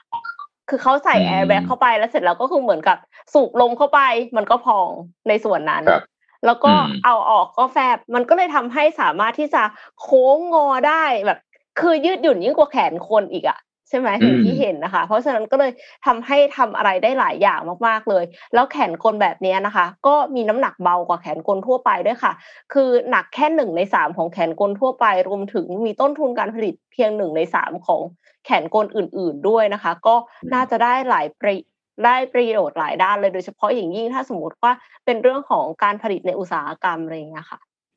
เฮ้ยยังไม่ทันไรหุ่นแขนกลก็กำลังโดนแขนกลด้วยกัน disrupt แล้วนะฮะเนี่ยถ้าดูแล้วนั่น่านน่ะสิสนใจคอสก็น่าจะต่ำกว่าด้วย แล้วดู flexibility สูงกว่า ใช่ค่ะเอ่อเอ็มขอไปต่ออีกอันหนึงเลยแล้วกันนะคะ มีอีกสิ่งหนึ่งที่ที่กำลังจะโดน disrupt ค่ะ ก็คือสถานีชาร์จ EV สถานีชาร์จ EV เนี่ยยังไม่ทันเริ่ม คือคือตอนเนี้ยกำลังจะเริ่มใช่ไหมคะ ก็อาปตทบางจากอะไรเงี้ยคือออกมาบอกว่าแบบเราจะเริ่มติดตั้งที่ชาร์จ EV เป็น fast charge แล้ว เพราะว่าอย่างหนึ่งเลยเนี่ยที่เป็นคอนเซิร์นของคนที่จะซื้อรถ EV ก็คือเรื่องของการชาร์จไฟ ว่าถ้าสมมติว่าเราจะต้องไปแบบชาร์จไฟรอนานๆอะ เราก็รู้สึกว่าคือน้ำมันมันเร็วกว่าไงแต่ถ้าคนที่ขับเอ็นขับขับรถแบบที่ต้องเติม NGV อินนี่อีกเรื่องหนึ่งนะ อันนั้นคือต่อคิวนานมาก คนเนี้ยค่ะเขาก็เลยคนนี้คือจีรี่เนี่ยนะคะเขาใช้วิธีว่า search หา search หาปั๊มไม่ใช่ปั๊มแก๊สอะแต่ว่าก็คือเป็นแบบสถานีเปลี่ยนแบบเนี่ยค่ะทางแอปแล้วก็จองมา พอจองมาเสร็จเขาก็สามารถที่จะขับรถไปถึงที่นั่นก็ไม่ต้องรอคิวแล้วไงก็ไปเปลี่ยนแบตได้ภายในหนึ่งนาที แต่ว่าทำยังไง เดี๋ยวอธิบายให้ฟังในขณะที่เราดูคลิปไปด้วยนะคะ ก็คือ เขาสามารถที่จะอ่าจองคิวผ่านแอปเนาะแล้วก็พอไปถึงเนี่ย ในในนั้นนะไม่มีคนเลยนะหมายถึงว่าในสถานีอะค่ะ ไม่ต้องมีคนก็คือขับรถเข้าไปเนี่ย มันจะเป็นเซ็นเซอร์ทั้งหมดเลยเซนเซอร์เนี่ยก็คือมีแบบ smoke detector อะไรพวกนี้ด้วยนะ เพื่อความปลอดภัย แล้วก็เขาก็จะถอดถอดแบตข้างใต้รถเราเนี่ย ออกไปโดยที่เราไม่ต้องลงจากรถ คือนั่งอยู่ได้เลย ความปลอดภัยสูงมาก แล้วเขาก็จะสแกนแบตเราด้วยว่าแบตเราเจ๊งหรือเปล่าอะไรเงี้ยเพราะว่าก็ต้องเอาไปชาร์จเพื่อที่จะให้คนอื่นใช้ต่อใช่ไหมคะพอสแกนเสร็จเรียบร้อยก็ไม่ได้มีปัญหาอะไรเขาก็ไปเลือกแบตที่มันเหมือนกันกับรถเราอะแล้วก็เอามาใส่ เสร็จละหนึ่งนาทีเร็วเร็วกว่าเติมน้ำมันอีกเฮ้ยคือเราก็เลยกลายเป็นว่า โอ้ก็ทีนี้ไม่ต้องติดละค่ะไอที่ที่ชาร์จฟาสชาร์จที่ที่ปั๊มน้ำมันทั้งหลายอะเออกลายเป็นว่าอันเนี้ยก็มา disrupt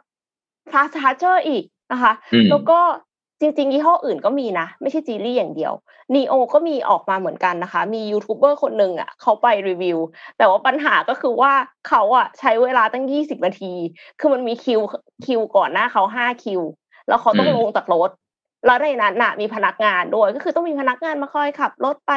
แล้วก็มีพนักงานคอยแบบเหมือนกับดูเครื่องอีกทีหนึ่งคือเครื่องมันอาจจะอัตโนมัติ แต่ว่าเขาก็คือเหมือนป้องกันความเสี่ยงต่างๆอะไรอย่างเงี้ยก็รู้สึกว่าไม่ล้ำเท่าอันนี้ก็เลยเอาอันนี้มาให้ดูนะคะ ก็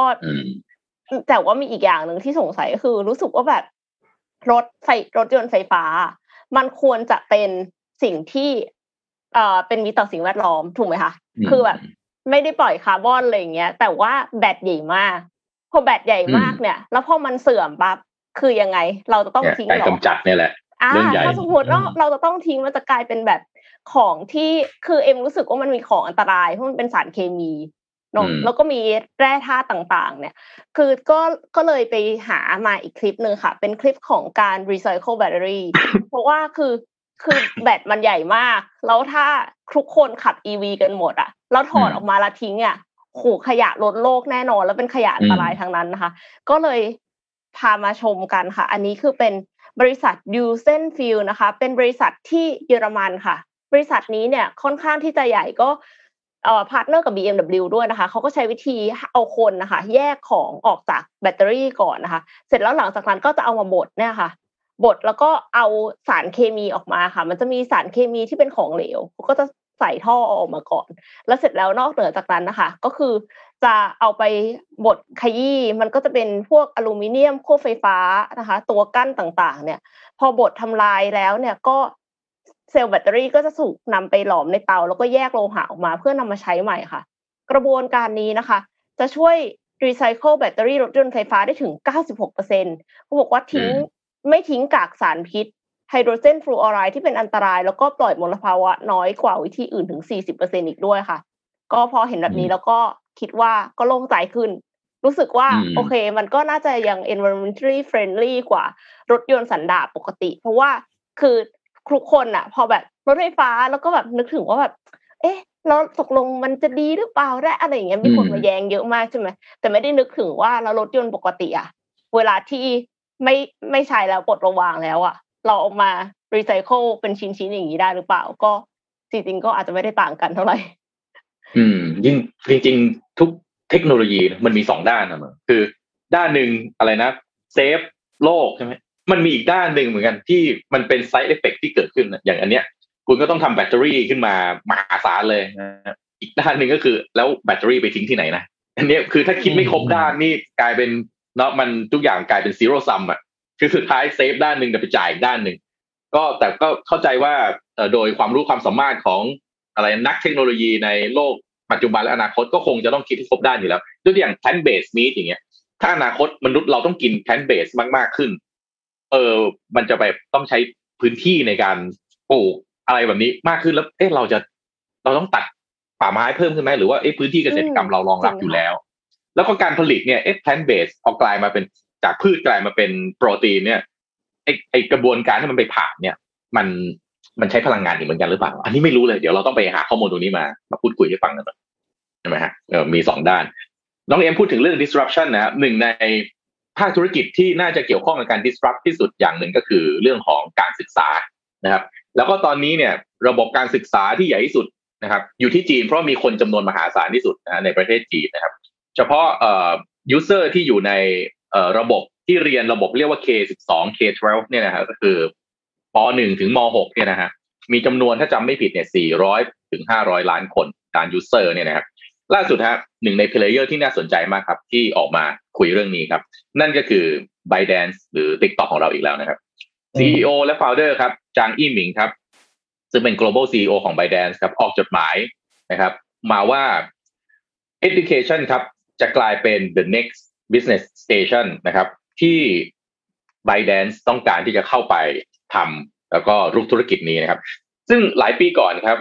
b y d a n c e เคยออกแพลตฟอร์มที่เป็น one to one on one education นะครับสำหรับ foreign education ชื่อสำหรับประถมแล้วก็มัธยม การเรียนในประถมแล้วก็มัธยมนะครับชื่อ Go Go Kid มาแล้วนะครับทีนี้แพลตฟอร์มที่ทาง b y d a n c e เนี่ยกำลังจะทำต่อเนี่ย คือที่ผ่านมาถ้าย้อนกลับไปนะครับ ทางจางอี้หมิง ซึ่งเป็นผู้ก่อตั้งเนี่ยเคยออกมาบอกนะครับว่า คุณไม่ควรที่จะเข้าไปทำธุรกิจอื่นนะฮะที่คนอื่นน่ะดีโวตเรียกว่า อุทิศตัวทุ่มเทในการทำธุรกิจนั้นนะเพราะว่าคุณเนี่ยจะไม่มีเรียกว่า competitive advantage นะครับไม่ใช่ว่าคุณทำธุรกิจอะไรก็ตามแล้วคุณมีเงินเนี่ยแล้วอยู่ดีคุณจะไปไปลุยอีกธุรกิจหนึ่งโดยที่คุณไม่มีแต้มต่อเลยเนี่ย ไม่ควรทำนะครับ แต่วันนี้ฮะ สิ่งที่แบดแดนส์กำลังจะทำนั่นคือเขากำลังไปรุกในธุรกิจอื่นครับที่มีคนอื่นถนัดทำอยู่แล้ว แล้วก็เป็นเอ่อเรียกว่าวงการที่เรียกว่าแข่งขันกันดุเดือดที่สุดวงการหนึ่งในตลาดจีนเลยนะครับ ทีนี้ครับโฟกัสของ b y d a n c e ครับก็มีทั้ง K12 K12 เนี่ยนะครับ vocational ก็คือปริญญาเอ่อเรียกว่าปวช ปวส ผมไม่แน่ใจภาษาไทยเราเรียกว่าอะไรนะฮะวิชาชีพเนี่ยนะฮะแล้วก็ higher education นะครับก็คือในมหาวิทยาลัยนะครับรวมถึงฮะ competency based education ซึ่งอันนี้ก็น่าจะเป็นเรื่องของการ reskill ต่างๆ เรื่องของการอย่างเช่น อยากเป็น data scientist นะครับหรืออยากเรียน coding อยากเป็นผู้ที่ทำ robotics ได้อะไรแบบนี้นะครับแล้วก็ออกแพลตฟอร์มครับ ชื่อ Dali Ketang นะครับผมขออภัยถ้าผมอ่านภาษาจีนผิดนะครับ แล้วก็แพลตฟอร์มอันนี้เนี่ย b y d a n c e ออกไป acquire นะครับ บริษัทออนไลน์ education platform ชื่อว่าฉินเป่ย online school นะครับ อันนี้ใช้เงินไป 20 ล้านหยวนนะครับในการ take over มา ซึ่งฉินเป่ยออนไลน์เนี่ยทำ small size live streaming course นะครับ เป็นแบบ one on one model นะก็คือ อันเนี้ยน่าสนใจมากว่ามันเข้ากับรูปแบบที่ b y d a n c e ทำอยู่ก็คือว่าทำเป็น mini live streaming ก็คือ one on one แล้วก็คุยกันแบบเนี้ยแล้วก็สอนกันนะครับ อันนี้ซึ่งอันนี้เป็นสิ่งที่ b y d a n c e เองถนัดอยู่แล้วนะครับ แล้วก็กำลังมีแผนที่จะไล่ take over tutoring school หรือโรงเรียนสอนทิวเตอร์ต่างๆนะครับที่เป็นสตาร์ทอัพที่อยู่ในหลาย ๆ จังหวัดด้วยนะครับนอกจากนี้ครับใน Higher Education หรือในมหาวิทยาลัยครับก็มีการลงทุนในโปรเจกต์ที่ชื่อว่า Minerva นะครับซึ่งเป็น Education Innovator เป็น scale ระดับ global ซึ่งอันนี้เนี่ยสื่อจีนบอกว่าเป็น movement ที่น่าสนใจที่สุด เพราะว่า Minerva เนี่ยมีเทคโนโลยีมี innovation หลากหลายอย่างมาก ที่จะทำให้แพลตฟอร์มของ b y d a n c e สามารถจัดการเรื่องของ education คือแทรกตลาดนี้ได้โดยโปรเจกต์นี้นะครับแล้วก็มีเรื่องของ on the job education มีเรื่อง reskill นะครับนี่มาที่ตัวเลขที่น่าสนใจนะครับ online education ในจีนครับถ้าย้อนกลับไป 5 ปีที่แล้วครับปี 2016 ครับ มี user อยู่ 104 ล้านคนนะฮะพอผ่านไป 5 ปีครับ 2019 ครับ เพิ่มขึ้นมาเป็น 259 ล้านคนครับ ปัจจุบันครับปีนี้ครับ 446 ล้านคน แล้วก็คาดว่ายิ่งมี pandemic แบบนี้ครับ การเรียนออนไลน์จะกลายมาเป็น เรียกว่า 30%ของการเรียนออนไลน์ฮะ จะเป็นอะไรนะ เป็นวิธีการเรียนปกติ ต่อไปคือคุณเรียนเนี่ย รับประกันเลย30%มีการเรียนออนไลน์แน่นอนนะฮะ เพราะฉะนั้นตอนนี้ครับ player ต่างๆ ในจีนฮะกำลังรุมทึ้งตลาดนี้อย่างน่าสนใจ แต่ต้องบอกว่าการรุมทึ้งนี้ฮะมันเป็นการสร้างอินโนเวชันใหม่ๆ แล้วก็น่าสนใจมากว่าอินโนเวชันนี้จะทำให้การเรียนการสอนในจีน มีประสิทธิภาพมากขึ้นไหม แล้วอืมอืมเยาวชนในจีนครับ พอออกมาแข่งขันในระดับสเกล global แล้วเนี่ย เขาจะเก่งโอ้โหมากขึ้นหรือเปล่าใช่ไหมฮะน่ากลัวจริงอ่าแหมก็นี่คนคนละคำว่าลุมทึงนี่ตกใจว่าจะแซะหรอลุมทึงนี่ไม่ใช่ไม่ใช่ลุมทึงงบใช่ไหมไม่ลุมถึงงบก็ไม่ลุมถึงงบเอออ่าแต่รวมถึง user รวมถึงนะเพื่อให้เออเอาประโยชน์ที่ดีที่สุด เอาประโยชน์ที่ดีที่สุดคือเรียกว่าอะไรตลาดที่มันมีเพลเยอร์เยอะๆเข้าไปรุมกันเนี่ย คนที่ได้ประโยชน์ที่แท้จริงก็คือ user จริงค่ะถูกต้องใช่ไหมฮะอืม รอชมเลยค่ะน่าสนใจเพราะว่าเรื่อง education เนี่ย ถ้าสมมติว่า b y d a n c e เข้ามาทำเนี่ย น่าจะบันเทิงแน่นอน ใช่ไหมใช่ใช่เพราะมันสามารถที่จะเทิร์น user อะซึ่ง user ส่วนใหญ่ของ Binance เป็น user ที่มีอายุน้อยอยู่แล้ว คืออยู่ใน K12 เนี่ยแน่นอนเลย คือใส่ฟีเจอร์เข้าไปโป้งเดียวแล้วก็บอกว่าโอเคคุณคลิกตรงนี้คุณเข้าสู่อีกฟีเจอร์หนึ่งได้เลยเนี่ยโอ้โหมันอยู่ดีก็เพิ่ม user ในระบบได้ทันทีเลยนะ เป็นระดับหลายสิบหลายร้อยล้านคนได้เลยนะ เผลอๆอาจจะมีการคิดสื่อการสอนด้วย TikTok ในแบบที่น่าสนใจก็คือมันมี creator เต็มไปหมดอยู่แล้วค่ะ หลายสิบล้านคนตาม user ของ TikTok ใช่ไหมแล้วคือถ้าสมมติว่าเราปกติอะครูเป็นคนคิดว่าสื่อการสอนจะเป็นยังไง จะต้องสื่อสารยังไง แต่ตอนเนี้ยไม่ต้องแล้วไง ทุกคนก็คือใน TikTok ช่วยกันคิด มีวิธีที่อธิบายในแบบวิชาต่างๆ ในแบบต่างๆกันอาจจะมีการทดลองเคมีในแบบที่สนุก ก็ได้ แล้วก็น่าจะทำให้คนอยากที่จะมาแบบเรียนรู้มากขึ้นเผลอๆอยากจะมาเป็น creator เองก่อนที่จะสอนคนอื่นได้เนี่ยเราต้องเข้าใจลึกซึ้งก่อน เพราะฉะนั้นเนี่ยเอ็มเชื่อว่ามันน่าจะมีประโยชน์มากเลยค่ะ อืม น่าสนใจครับอะผมพาไปอีกอันหนึ่งครับ Android ครับ ใครเป็นสาวก Android บ้างฮะในนี้น่าจะเป็นเอ่อพี่ปิ๊กก็ใช้ Android ป่ะฮะผมใช้ทั้งสองอย่างครับ ทั้งสองอย่างนะครับ โอเคใช่ Android ครับ ล่าสุดเมื่อถ้าถ้าจำได้นะครับ เมื่อกุมภาพันธ์ผมเคยเอาข่าวมาอ่านให้ฟังครับว่า Android มีการพัฒนา beta version นะฮะของ Android 12นะครับเป็นเวอร์ชันใหม่ล่าสุดของ Android นะครับ ซึ่งตอนเดือนกุมภาพันธ์ที่ผ่านมาฮะมีการเปิด beta version ให้ Developer นะครับ เข้าไปร่วมพัฒนาแล้วก็ทดลองใช้แล้วนะครับอืมล่าสุดครับ เอ่อ Android ประกาศแล้วครับว่า Android 12 และ Android 12 ครับ จะมีการเปิดให้ดาวน์โหลดแล้วนะครับ ปัจจุบันนะฮะอืมอุปกรณ์ที่รันโดยระบบ Android เนี่ยมีอยู่ถึง 3 ล้าน โทษที3,000 ล้าน device นะ3,000 ล้าน device ทั่วโลก เยอะมากๆนะครับอืมที่น่าสนใจในเรื่องนี้คืออะไรครับ Android ประกาศว่านี่เป็นการอัปเดต Android OS นะครับ ซึ่งเอ่อเป็นการรื้อระบบแล้วก็ เป็นการสร้าง Color Design ครั้งใหญ่ที่สุดครั้งหนึ่งในรอบหลายปีของ Android เลยทีเดียวนะครับ แล้วก็ฟีเจอร์ที่สนใจครับก็คือการ cross platform control นะครับ Android ปัจจุบันนี้เนี่ยไม่ได้อยู่เฉพาะมือถือนะครับ ถ้าเราทราบกัน มันอยู่บนทีวี อยู่บน Chromebook ก็ได้ แล้วที่สำคัญครับ next station ของ Android ก็คือรถยนต์นะครับ notification ก็จะ playful มากๆเขาใช้คำว่า playful นะครับ playful ก็คือดูมีลูกเล่น ดูมีความน่าสนใจ ก็คงอยากจะต้องพยายามมาแข่งขันกับ Apple ให้ได้นะครับ ซึ่ง Apple เนี่ยจุดเด่นของเขาเลยคือดีไซน์ สีสันความน่าสนใจหลาย ๆ อย่างนะครับ อีกอันหนึ่งที่น่าสนใจที่ผมเชื่อว่าคนใช้ Android จะ concern ครับ security นะครับ หลายเรื่องครับอย่างที่เราคุยกันแบบนี้ฮะสมมติผมคุยกับพี่ปิ๊กปั๊บเรื่องเมาส์ครับผมก็เชื่อว่าเดี๋ยวพอไปเปิดดูมือถือของตัวเองฮะมันก็จะมี feed เรื่องเมาส์มาขายของเราทันที อันฟีเจอร์ของ Android 12 ครับ คุณสามารถจะปิดไมค์บนอไอตัวไอ้ drop down เมนูได้เลยครับ เพื่อไม่ให้เขาไม่ไม่ไม่อนุญาต ให้บุคคลที่สามเอาเสียงของเราไปใช้ในเชิงการตลาดนะครับ แล้วก็ที่สำคัญคือเพิ่ม performance นะครับ โดยลดกำลังการใช้ CPU ลดลง ก็จะทำให้แบตเตอรี่เนี่ยประหยัดได้อีกประมาณ 15%นอกจากนี้เนี่ยจริงๆ เดี๋ยวมีฟีเจอร์ที่สนใจนะครับ เพราะว่าเพิ่งมีงาน Google I/O ซึ่งเป็นงาน Google เป็นงาน conference นะครับของ Google ที่มีกับ developer ทั้งหลายนะครับมีหลายฟีเจอร์ที่ที่น่าสนใจ เดี๋ยวพรุ่งนี้ผมเอามาเล่าต่อให้ฟังครับว่าฟีเจอร์อะไรน่าสนใจบ้าง เช่น เอามือถือไปแตะเปิดประตูรถยนต์ได้ครับต่อไปอ๋อแต่ถ้ามือถือหายนี่รถยนต์ก็ไม่อยู่ด้วยเลยสิคะเนี่ยอ่ารถยนต์อาจจะต้องติด face recognition นะ เห็นหน้ามาปั๊บเปิดประตูให้เลยอะไรทำนองนี้อืมสุดยอดค่ะล้ำมากนะแต่ถ้าเนี่ยแต่ถ้าเป็นถ้าอย่างในจอภาพที่ขึ้นที่ขึ้นภาพเนี่ย โทนสีก็ไม่ค่อยไม่ Android เลยนะโทนสีแบบ Apple มากเลยนะภาพใช่ไหมฮะเหมือนกับดอกไม้เมื่อกี้ใช่ไหมดอกไม้เขียวๆเมื่อกี้อะโทนใช่สีครับในการใช้สีไม่ใช่ Android เลยเพราะ Android สีมันจะดูเป็นสี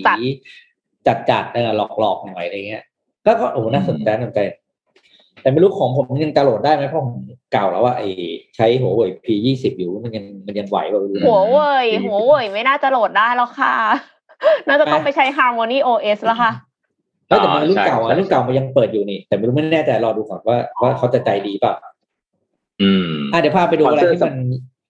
สปอนเซอร์ซัมซุงอาจจะต้องเข้าพี่ปิ๊กแล้วนะฮะดูแล้วนะฮะจะปล่อยใช้หัวเว่ยอยู่ได้ไงโอ้คุณต่อต่อครับคุณธรรมะนี่อะไรนะผมว่าผมคุณธรรมะที่สาวกซัมซุงตัวจริงอยู่ใช่ไหมทุกอย่างแท็บเล็ตก็ซัมซุงอะไรอย่างเงี้ยอืมใช่ครับอืมรอบตัวแล้วเราส่งเสียงต่อไปเราส่งเสียงต่อไปอะโอเคทีนี้ไปดู disruption อีกตัวหนึงครับ อันนี้ก็ อันนี้อันนี้ล้ำล้ำแบบสุดๆเลยเป็นของญี่ปุ่นนะครับ ชื่ออ่า NTT นะครับ ก็เป็นปกติเนี่ยเวลาเราทำ cloud storage เนี่ย เราก็จะเก็บในมัน somewhere นะในโลกนี้ใช่ไหมที่เขาเรียกครับที่เขาเรียก cloud storage ใช่ไหมแล้วก็ส่งข้อมูลผ่านสายเคเบิลใต้น้ำมาอะไรมาอย่างนี้นะครับ แต่ว่าที่อ่าญี่ปุ่นครับ NTT เนี่ย ร่วมกับ Sky Perfect JZ นะครับ ก็กำลังพัฒนาระบบ Data Center ในอวกาศครับ ครับ คือคือโอ้ Data Data Center ในในไทยมันไม่ใช่ในไทยในโลกเนี่ยมันธรรมดาไปแล้ว ตอนนี้เขาอ่าไประดับคือ ไปไปเอาคาร์ตัวเดียวไปไว้นอกโลกเลย เพราะว่าอะไรเพราะว่าอีกหน่อยเนี่ย ไอ้เจ้าดาวเทียมเนี่ย มันจะเป็นสิ่งที่ขึ้นขึ้นไปเยอะมากไงแล้วอืมพอขึ้นไปเยอะมากดาวเทียมมันเก็บข้อมูลสารพัดใช่ไหมครับ ค่ะอืมมันจะต้องส่งข้อมูลเนี้กลับมาทางโลก ครับซึ่งมันก็ด้วยตัวดาวเทียมเองเนี่ย มันกำลังขับในการส่งข้อมูลมันมันอาจจะมีจำกัด มันทำให้อืมการส่งข้อมูลกลับมาเนี่ยช้าเหมือนกับเมื่อวานที่ที่เอ็มบอกว่ามันดีเลย์17นาทีใช่ไหมที่ที่อะไรสักอย่างหนึ่งของน้องเอ็มอ่านมันก่อนอะ ส่งข้อมูลดีเลย์17นาทีอะส่งส่งมายังโลกค่ะ อันนั้นส่งมาจากดาวอังนั่นคาน่ะรนั่นน่ะดาวอังคารกับมนุษย์ด้วยถ้าเป็นดาวเทียมเนี่ยมันใช้17นาที แต่ว่าพอมาเป็นตัวตัวบริการ Cloud Data Storage ของ ของ NTT เนี่ยที่เขาใช้เทคโนโลยีที่เรียกว่า IOWN นะคือ IO เป็นชื่อของเขานะครับ เป็น Optical Communication Technology นะครับ จะสามารถส่งข้อมูล ได้เร็วกว่าเดิมคือแบบนั้นน่ะแบบปัจจุบันเนี่ยร้อยเท่าร้อยเท่าก็แปลว่ไม่ต้องร้อยเท่า เราไม่ต้องเราไม่ต้องดีเลย์17นาทีละอืมนะครับ ก็คือเรียกว่าอาจจะเหลือสักประมาณ1.7นาทีตีซะว่าร้อยเท่านั้นก็ ก็คูณสี่ร้อยเท่าจาก17นาทีเป็นเท่าไหร่นะครับ โดยเจ้าระบบนี้มันจะเป็นการใช้พลังงานจากโซลาร์เซลล์นะครับ แล้วก็มีได้มีการขับข้อมูลการเก็บอะไรต่างๆ เนี่ย ที่เรียกว่ารองรับบริการคือตอนนี้เขามองเห็นโอกาสก็คือ ทั้ง Amazon ทั้งอ่า SpaceX เนี่ยเขาส่งเขามีโครงการส่งดาวเทียมขึ้นใช่ไหมแต่ทั้งสองคนเนี่ยยังไม่มี ตรงนี้คือยังไม่ได้ทำ Data Storage ในอวกาศ นะครับแล้วบริการนี้จะเริ่มใช้ในปี 2026 นี้เองนี้แล้วนะ ก็อีก 5 ปีจากนี้ เร็วมากเลยนะ คุณจะไปมีอืม Data Storage ในอวกาศภายใน 5 ปีแล้วอะอืมอืมตามไม่ทันแล้วค่ะ ไปมี Data Storage นี่ต่อไปพวกเซิร์ฟเวอร์พวกอะไรอาจไม่แน่นะฮะ ไปอยู่อวกาศนะฮะอากาศมันเย็นดี อ่า ประหยัดต้องพลังงานต้องหรือเปหาล่าที่เย็นต้องป้องกันรังสีป่ะคะ เออหรือเปล่า เอาอันนี้อาจจะอันนี้ไม่รู้เราก็เดาเป็นไปได้ไปเรื่อยนะฮะมันมันคงต้องใช้เทคโนโลยีเยอะสูงมากๆนะที่จะส่งอะไรไปไปอยู่อันนั้นเยอะๆได้ทุกวันนี้เพราะว่าถ้าจำได้ผมเคยเอาข่าวมาอ่านเนี่ยฟังเรื่องเอาเซิร์ฟเวอร์ไปอยู่ใต้มหาสมุทรนะฮะเพื่อที่จะประหยัดใช่พลังงานเออแล้วก็เออต่อใช่ไปใช่นะต่อไปอยู่อวกาศโอ้โหทำไมแบบ battleground หรือสถานที่ที่มนุษย์เราจะไปทำธุรกิจต่อเนี่ยมันขยายไปได้เรื่อยๆจริงรู้สึกว่าเออถ้ามองมองไปจริงก็จะมีทั้งสองอารมณ์แบบเดียวกันนะหนึ่งคือ ก็รู้สึกว่าโชคดีแล้วที่ได้เห็นแบบว่า ที่ได้เกิดมายุคนี้ได้เห็นแบบเทคโนโลยีมันไปอย่างนี้นะแต่การหนึงอืมคือว่า ก็รู้สึกกลัวตัวเองไม่ทันเทคโนโลยีเหมือนกันนะกลัวตกโลกเหมือนกันนะเฮ้ยทำไมมันเปลี่ยนแปลงเร็วจังวะอะไรเงี้ยสรุปไม่รู้ว่าเราโชคดีหรือโชคร้ายนะที่เกิดมายุคเนี้ยถ้าถ้าถ้าอยากจะรู้เทคโนโลยีมากๆ ก็ต้องมาเปิดฟัง Mission Daily Report ทุกวันเนี่ยแหละจะได้อัปเดตข่าวเทคโนโลยีทุกวันเออเพราะเพราะพวกเราชอบอ่านพวกนี้อืม ใช่อืมแต่ก็แต่ก็มีข่าวหนึ่งฮะที่ผมอยากจะอัปเดตครับ ก็คือความเป็นมาเป็นไปนะการพัฒนาโครงสร้างพื้นฐานในประเทศไทยของเราครับว่ามีตรงไหนที่น่าสนใจบ้างนะครับค่ะมีจุดหนึ่งที่น่าสนใจครับสำหรับชาวนนทบุรีนะครับอ่านนทบุรีก็คือคนที่อยู่ในจังหวัดนนทบุรีเนี่ยนะครับ จะมีที่หนึ่งครับ เรียกว่าท่าเรือพระนั่งเกล้านะครับ ก็จะอยู่ตรงสะพานพระนั่งเกล้านะครับเอ่อในจุดนี้ฮะจะเป็นเส้นที่รถไฟฟ้าสายสีม่วงวิ่งผ่าน นะครับสายสีม่วงก็คือวิ่งจากบางใหญ่นะครับ ไปสุดที่เอ่อบางซื่อนะครับ แล้วก็ไปต่ออีกสายสีน้ำเงินนะฮะเข้าสู่เอ่อใจกลางกรุงเทพต่อไปนะครับ ตรงพระนั่งเกล้าครับ จะมีตรงสะพานพระนั่งเกล้านั้นเป็นสถานีพระนั่งเกล้า BTS นะครับ ที่รถ BTS วิ่งผ่านก็จะคอนเน็กกับท่าเรือพอดี แล้วก็มีเคยคนไปเสนอครับว่าเฮ้ยทำไมไม่ทำตรงท่าเรือตรงเนี้ยให้เป็นจุดเชื่อมต่อนะฮะกับเรือด่วนนะฮะซึ่งเรือด่วนเนี่ยวิ่งผ่านแม่น้ำเจ้าพระยาเนี่ยเส้นหลักก็คือวิ่งจากปากเกร็ดนะฮะ ไปสาทรไปถนนตกทางนั้นไปนะครับถ้าเรือพระนั่งเก้าครับกำลังพี่ขอพี่ขอรูปขึ้นประกอบขึ้นมานิดนึงนะครับถ้าเรือพระนั่งเก้านะครับกำลังจะเปิดให้บริการไม่ใช่กำลังจะเปิดให้บริการแล้วเมื่อวันที่ 17 พฤษภาคมที่ผ่านมานี้นะครับก็เตรียมความสะดวกอันนี้คือท่าเรือฮะท่าเรือที่เปิดให้บริการแล้วนะอ่าต้องบอกว่าเป็นท่าเรือที่ค่อนข้างจะดูดี อ่า ต้องท่าดูดีนะอันนี้คือ อันนี้คือสถานีท่าเรือนะครับ ที่ถ้าคุณขึ้นเรือเนี่ย ก็จะวิ่งตั้งแต่ปากเกร็ดที่ที่ผมบอกไปที่อยู่บนสุดเนี่ยนะฮะก็วิ่งลงไปเรื่อยๆจนถึงสาทรถนนตกแบบนั้นนะครับ ก็แปลว่าถ้าสมมุติคุณอยู่บางใหญ่นะฮะคุณก็สามารถอันนี้ไม่ใช่ครับอันนี้เป็นรถไฟฮะครับที่ขอมันมีแค่สองลูกถ้าคุณบ้านอยู่บางใหญ่ฮะคุณก็นั่งรถไฟฟ้ามาลงสถานี BTS พระนั่งเก้าเสร็จใช่ไหมฮะคุณก็ต่อรถต่อเรือเข้าสู่สาทรได้เลยนะก็ เพราะว่าถ้าเกิดว่าคุณจะไปสาทรแล้วคุณนั่งรถไฟฟ้าใช่ไหมคุณก็ต้องนู่นไปลงวนไปลงสีลมอ่าไปลงช่องดนซีแล้วถึงจะนั่งรถต่อซึ่งมันอ้อมมากนะครับ ก็ถามว่ามันสะดวกที่สุดไหมก็คงไม่ได้สะดวกที่สุด แต่ว่าก็อาจจะเป็นการเพิ่มทางเลือกนะเพราะว่ารถไฟฟ้าสายสีม่วงเนี่ยในช่วงเวลาเร่งด่วนเนี่ยต้องบอกว่าคนค่อนข้างจะแน่นพอสมควรครับ ก็โครงสร้างอ่อท่าเรือพระนั่งเก้าเนี่ยเขาเริ่มก่อสร้างตั้งแต่ปี 59 นะครับ ก็ใช้เวลาสร้างอยู่นานไปนิดหนึ่งนะฮะตั้ง สี่ห้าปีทีเดียวนะครับ ก็ถือว่าเป็นข่าวดีนะครับที่ที่มีการพัฒนาตรงนี้แล้วก็เชื่อว่าหลังจากมีท่าเรือพระนั่งเก้าที่เชื่อมต่อกับ BTS แล้วเนี่ยท่าเรืออื่นเดี๋ยวคงจะมีการพัฒนาตามมา เรือเนี่ยจริง ๆ แล้วเนี่ยเป็นหนึ่งในเส้นทางโดยสารหลัก เป็นอีกหนึ่งยานพาหนะหลักนะครับ ในการเดินทางนะฮะของคนทำงานเลยนะครับ เพราะว่าค่าเรือเนี่ยหนึ่งประหยัดเวลาลงไปได้เยอะมากสำหรับคนที่ต้องไปในเส้นทางที่มีท่าเรืออยู่สองคือค่าใช้จ่าย นะครับ พอประหยัดเวลาแล้วก็ประหยัดค่าใช้จ่ายไปด้วยนะครับ ก็อะลองไปใช้บริการกันดูได้ครับท่าเรือพระนั่งเก้าเปิดให้บริการเพราะอืม ไม่เคยนั่งเรือเลยนะเออพูดถึงผมไม่เคยนั่งเรือเจ้าพยาเลยต้องต้องไปลองต้องไปลอง สมัยเรียนผมนั่งไปทุกวันเพราะว่าผมเรียนอยู่แถวสาทรแต่บ้านอยู่นนทบุรีผมก็เลยรู้รู้ดีว่าการนั่งเรือเป็นยังไงนะครับนั่งเรือนั่งเรือข้ามฟ้านนทบุรีสาทรใช้เวลาเท่าไหร่ครับ ชั่วโมงหนึ่งครับ ชั่วโมงหนึ่งแต่มันก็ชั่วโมงนึงนี่คือต้องเป็นเรือด่วนนะคือเรือด่วนเนี่ยเขาจะมีธงอ่าธงเขียวก็จะวิ่งช้าๆหน่อยธงแดงก็จะวิ่งเร็วหน่อยคำว่าวิ่งเร็ววิ่งช้าคือไม่ใช่ speed ไม่ใช่ว่าบิดคันเร่งเร็วขึ้นนะฮะจอดท่าน้อยลงคือเรือเนี่ยมันจะช้าตอนที่มันเข้าเทียบท่า เหมือนรถไฟฟ้าไม่ใช่เรือความเร็วสูงนะน่าไม่ใช่มันหน้าแป้นเลยทีเดียวแบบนั้นนะเรือความเร็วสูง อ่าไว้เขาก็จะ skip ท่าที่มันแบบว่าอาจจะไม่ใช่จุดสำคัญไง อ่า แล้วจะไปจอดเฉพาะจุดสำคัญเพราะเพราะเร่งเร่งไปอ้าวพอก็จะถึงท่าชะลอยแล้วแล้วก็ต้องถอยเข้าถอยออกที่ท่าเรือใช่ไหมฮะแล้วก็ออกตัวตรงนั้นแหละใช่ก็ท่าน้อยลงเนี่ยเวลาก็เร็วขึ้นไม่น้องเอ็มจะบอกว่าเรือมันไม่เหมือนรถเมล์นะจอดตรงกลางให้ผู้โดยสารว่ายน้ำไปขึ้นเรือไม่ไหวจริงๆอะต้องบอกว่าเมื่อเมื่อก่อนนะนั่งเรือเนี่ยผมเห็นมันสะท้อนคุณภาพชีวิตคนอย่างหนึ่งเหมือนกันนะผมเห็นแบบเรือเข้าท่าแล้วก็แบบอาจจะด้วยความรีบอะ พอมันกระแทกท่าปั๊บโอนคนตกน้ำเป็นเห็นก็มีนะเคยเห็นเคยทำงานเนี่ยเคยเห็นที่คลองแสนแสบใช่ใช่ใช่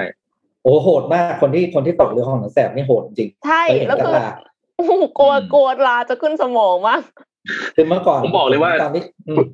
คุณภาพชีวิตของคนทำงานบ้านเราเนี่ยยังต้องการการพัฒนาโครงสร้างพื้นฐานอีกเยอะมากนะครับ เพราะว่าการเดินทางนี่มันเหนื่อยมากนะครับ คือระยะทางไกลเนี่ย เราเลือกได้เนาะว่าเราอะเราอยากเราอยากอยู่บ้านอะ มันต้องทำงานไกลอะเลือกเอาไม่เอาได้ แต่ว่า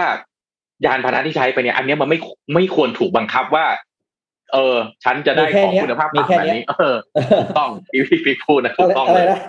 ของที่มีคือของที่ดีที่สุดรถเมย์ที่ดีที่สุดคือรถเมย์ที่มีตอนนี้ โอ้ยแต่ว่าขอยกไว้เรื่องวัคซีนไว้เรื่องหนึ่งว่าอยากจะให้ทุกคนไปฉีดค่ะ ถ้ากลัวมากๆก็ทำประกันวัคซีนไปนะคะ แต่ว่าถ้าไม่ฉีดเนี่ยกลัวจะ herd immunity มันจะไม่ถึงสักที แล้วก็เราก็จะเป็นกังวลกันอยู่ทุกวันนี้นะคะ โอกาสประสาทแดกนี่หนึ่งแสนเปอร์เซ็นต์นะคะ ไม่พี่จะเถียงน้องเอ็มเลย จะให้ฉีดใช่ไหมวัคซีนอยู่ไหน เอาวัคซีนวัคซีนจะฉีดเนี่ยพี่โทรมาจังลงทะเบียนไม่ได้เลยตอนนี้ใช่วัคซีนอยู่ไหนวัคซีนมาก่อนเออเนี่ยคำผมมีคำถามตัวใหญ่ ๆ เลยว่าเออพยายามโปรโมทให้ฉีดนะครับ มีเอ่อดารามีอินฟลูเอนเซอร์ต่างๆ ที่ช่วยกันเรียกว่าระดมกำลังในการรณรงค์อ่าโปรโมทรณรงค์ใช่ไหมฮะคำถามคือวันเนี้ยอยากเดินเอาไปฉีดเลย วัคซีนอยู่ไหน วัคซีนอยู่ไหน อันเนี้ยเป็นประเด็นสำคัญที่สุดจริง นะครับ แล้วก็มิถุนายนนี้ครับ ที่แอสตราเซเนกาจะมีเอ่อน่าจะเก้าหรือสิบล้านโดสใช่ไหมฮะมาตามนัดใช่ไหมยังไม่มาบอกเลย อันเนี้ยอย่าให้เซอร์ไพรส์นะครับ อันนี้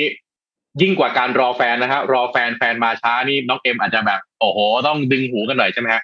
งวดนี้วัคซีนไม่มาตามนัดนี่เรื่องเป็นเรื่องแน่นอนนะฮะใช่ใช่บอกเลยนะครับ เพราะฉะนั้นรณรงค์ได้ครับ แต่วัคซีนอยู่ไหนครับ ขอย้ำพูดแทนหลายคนเลยทีเดียว อืมอะรอดูรอดูเราก็อยากให้มันสำเร็จนะคืออาเราก็พูดใช่ครับเนี่ยจริงก็ไม่ได้เราเราก็อยากให้มันสำเร็จแหละแล้วก็จะบอกว่าเป็นอะไรนะเป็นอีกหนึ่งเสียงแล้วกันว่าอืมประชาชนรออยู่จริงใช่ครับเราอยู่ก็วันวันก่อนครับ เอ่อมีเอ่อที่สถาบันโรงพยาบาลจุฬาภรณ์ตรงหลักสี่เนี่ยรู้สึกจะมีการเปิดให้ walk in นะครับเอ่ออืมพอผมทราบจากนั้นผมก็เลยบอกเอ่อเอ่อลูกน้องผมเนี่ยแหละครับ คนขับรถบอกอะอยากฉีดไหมไปไปไปลองต่อคิวดูนะครับก็ถ้าลองต่อคิวไม่อยากฉีดก็บอกโทรบอกพี่เดี๋ยวพี่จะไปไปแทนแล้วกันในทำนองนี้นะฮะก็บอกให้ไปเอ่อไปตั้งแต่ตีห้านะครับ ไปถึงตีห้าครับเขาก็ส่งรูปมาให้ผมบอกว่าพี่ครับผมมาถึงแล้วฮะคิวเต็มคิวเต็มตั้งแต่สี่ทุ่มฮะไปฉีดพรุ่งเนี้ยค้างคิวเต็มคืนเลยวันเนี้ยเหรอคะสี่ๆอ๋อทุ่มเออไปรอกันเขาบอกว่าเจ้าหน้าที่ประกาศแบบนั้นนะครับ แต่ที่แน่ๆคือไปตีห้าโอ้โหยังไม่ได้อะเต็มแล้วอะนะครับเพราะฉะนั้นเนี่ยนี่คือนี่คือนี่คือผมคิดว่ามันต้อง align ทาง supply chain เนาะ คุณมี supply เท่าไหร่นะครับปลายทางนี่จะเป็น output เป็นเท่าไหร่ process อืม capacity ได้เท่าไหร่ อันนี้คือเบสิกเลยนะ วิธีการคิดแบบเบสิกเลยอะถ้ามันเกินจาก capacity ที่คุณจะมีเนี่ย ไม่จำเป็นจะต้องโปรโมทมากครับ มันเหมือนกับค่ะคุณยิงแอดในการให้คนไปซื้อสินค้า แต่หาซื้อสินค้าไม่ได้เนี่ยอืมเออไม่ใช่ว่าผู้บริโภคจะชอบนะถูกไหมฮะเอออันนี้อันนี้อันนี้อันนี้อาจจะต้องต้อง balance supply chain ของตัวเองดูให้ดีนิดนึงระหว่าง supply กับ demand ที่มีโอ้ เห็นด้วยฟังแล้วก็อ่าเอาใจช่วยเอาใจช่วยวัคซีนมาแล้วเอาใจช่วยครับทุกคนพร้อมฉีดทุกคนนี่เขาล้างแขนรอกันหมดแล้วเนี่ยใช่ผมก็รอนี่ผมอะผมบอกเลยคืออืมคืออะไรมาตอนเนี้ยก็ก็ฉีดก่อนนะครับ เพราะว่าเพื่อที่จะอืมลดความเสี่ยงเนาะมันก็มันก็ช่วยได้อย่างน้อยเราก็สบายใจขึ้น แล้วก็เวลาใครมาถามเนี่ยบอกเออเราฉีดแล้วเนี่ย มันกล้าคุยกันมากขึ้นนะอย่างผมไปโรงพยาบาลสนามเนี่ย พอเจอคุณหมอเนี่ย คุณหมอก็อะฉีดแล้วเออผมก็รู้สึกกล้านั่งสัมภาษณ์กล้านั่งอย่าพูดคุยด้วยนะฮะอืมอืมอืม ค่ะโอเคก็เดี๋ยวรอรีวิวครับจากนนท์นะคะ ซึ่งไปฉีดวัคซีนอ่าวันนี้ คือตอนนี้น่ากำลังอายุต่อคิวน้อยที่สุดเลยนะคะ แต่ว่าได้ฉีดก่อนคนอื่นเลยนะคะถือว่าเป็นใช่แชมป์แห่งการแชมป์แห่งการลงทะเบียนหมอพร้อมงงมากอืมโอเคต้องให้ต้องให้กลับมาเปิดเผยเทคนิคว่าลงอย่างไรนะครับ ลงได้จองคิวได้อะใช่พรุ่งนี้น่าจะเป็นคิวนนท์อ่านด้วยแหละเดี๋ยวให้นนท์เล่าให้ฟังนะครับครับครับอะวันนี้ก็เรียบร้อยนะครับ ครับขอบคุบณท็อปคอร์เรโดไทม์นะครับ แล้วก็ เอ่อ SCB นะครับที่อยู่กับเรามายาวนานนะครับ แล้วก็ขอบคุณคุณผู้ชมทุกท่านด้วยนะครับ วันนี้เราสองคนลาไปก่อนนะครับ สวัสดีครับ สวัสดีค่ะครับมิชชันเดลี่รีพอร์ต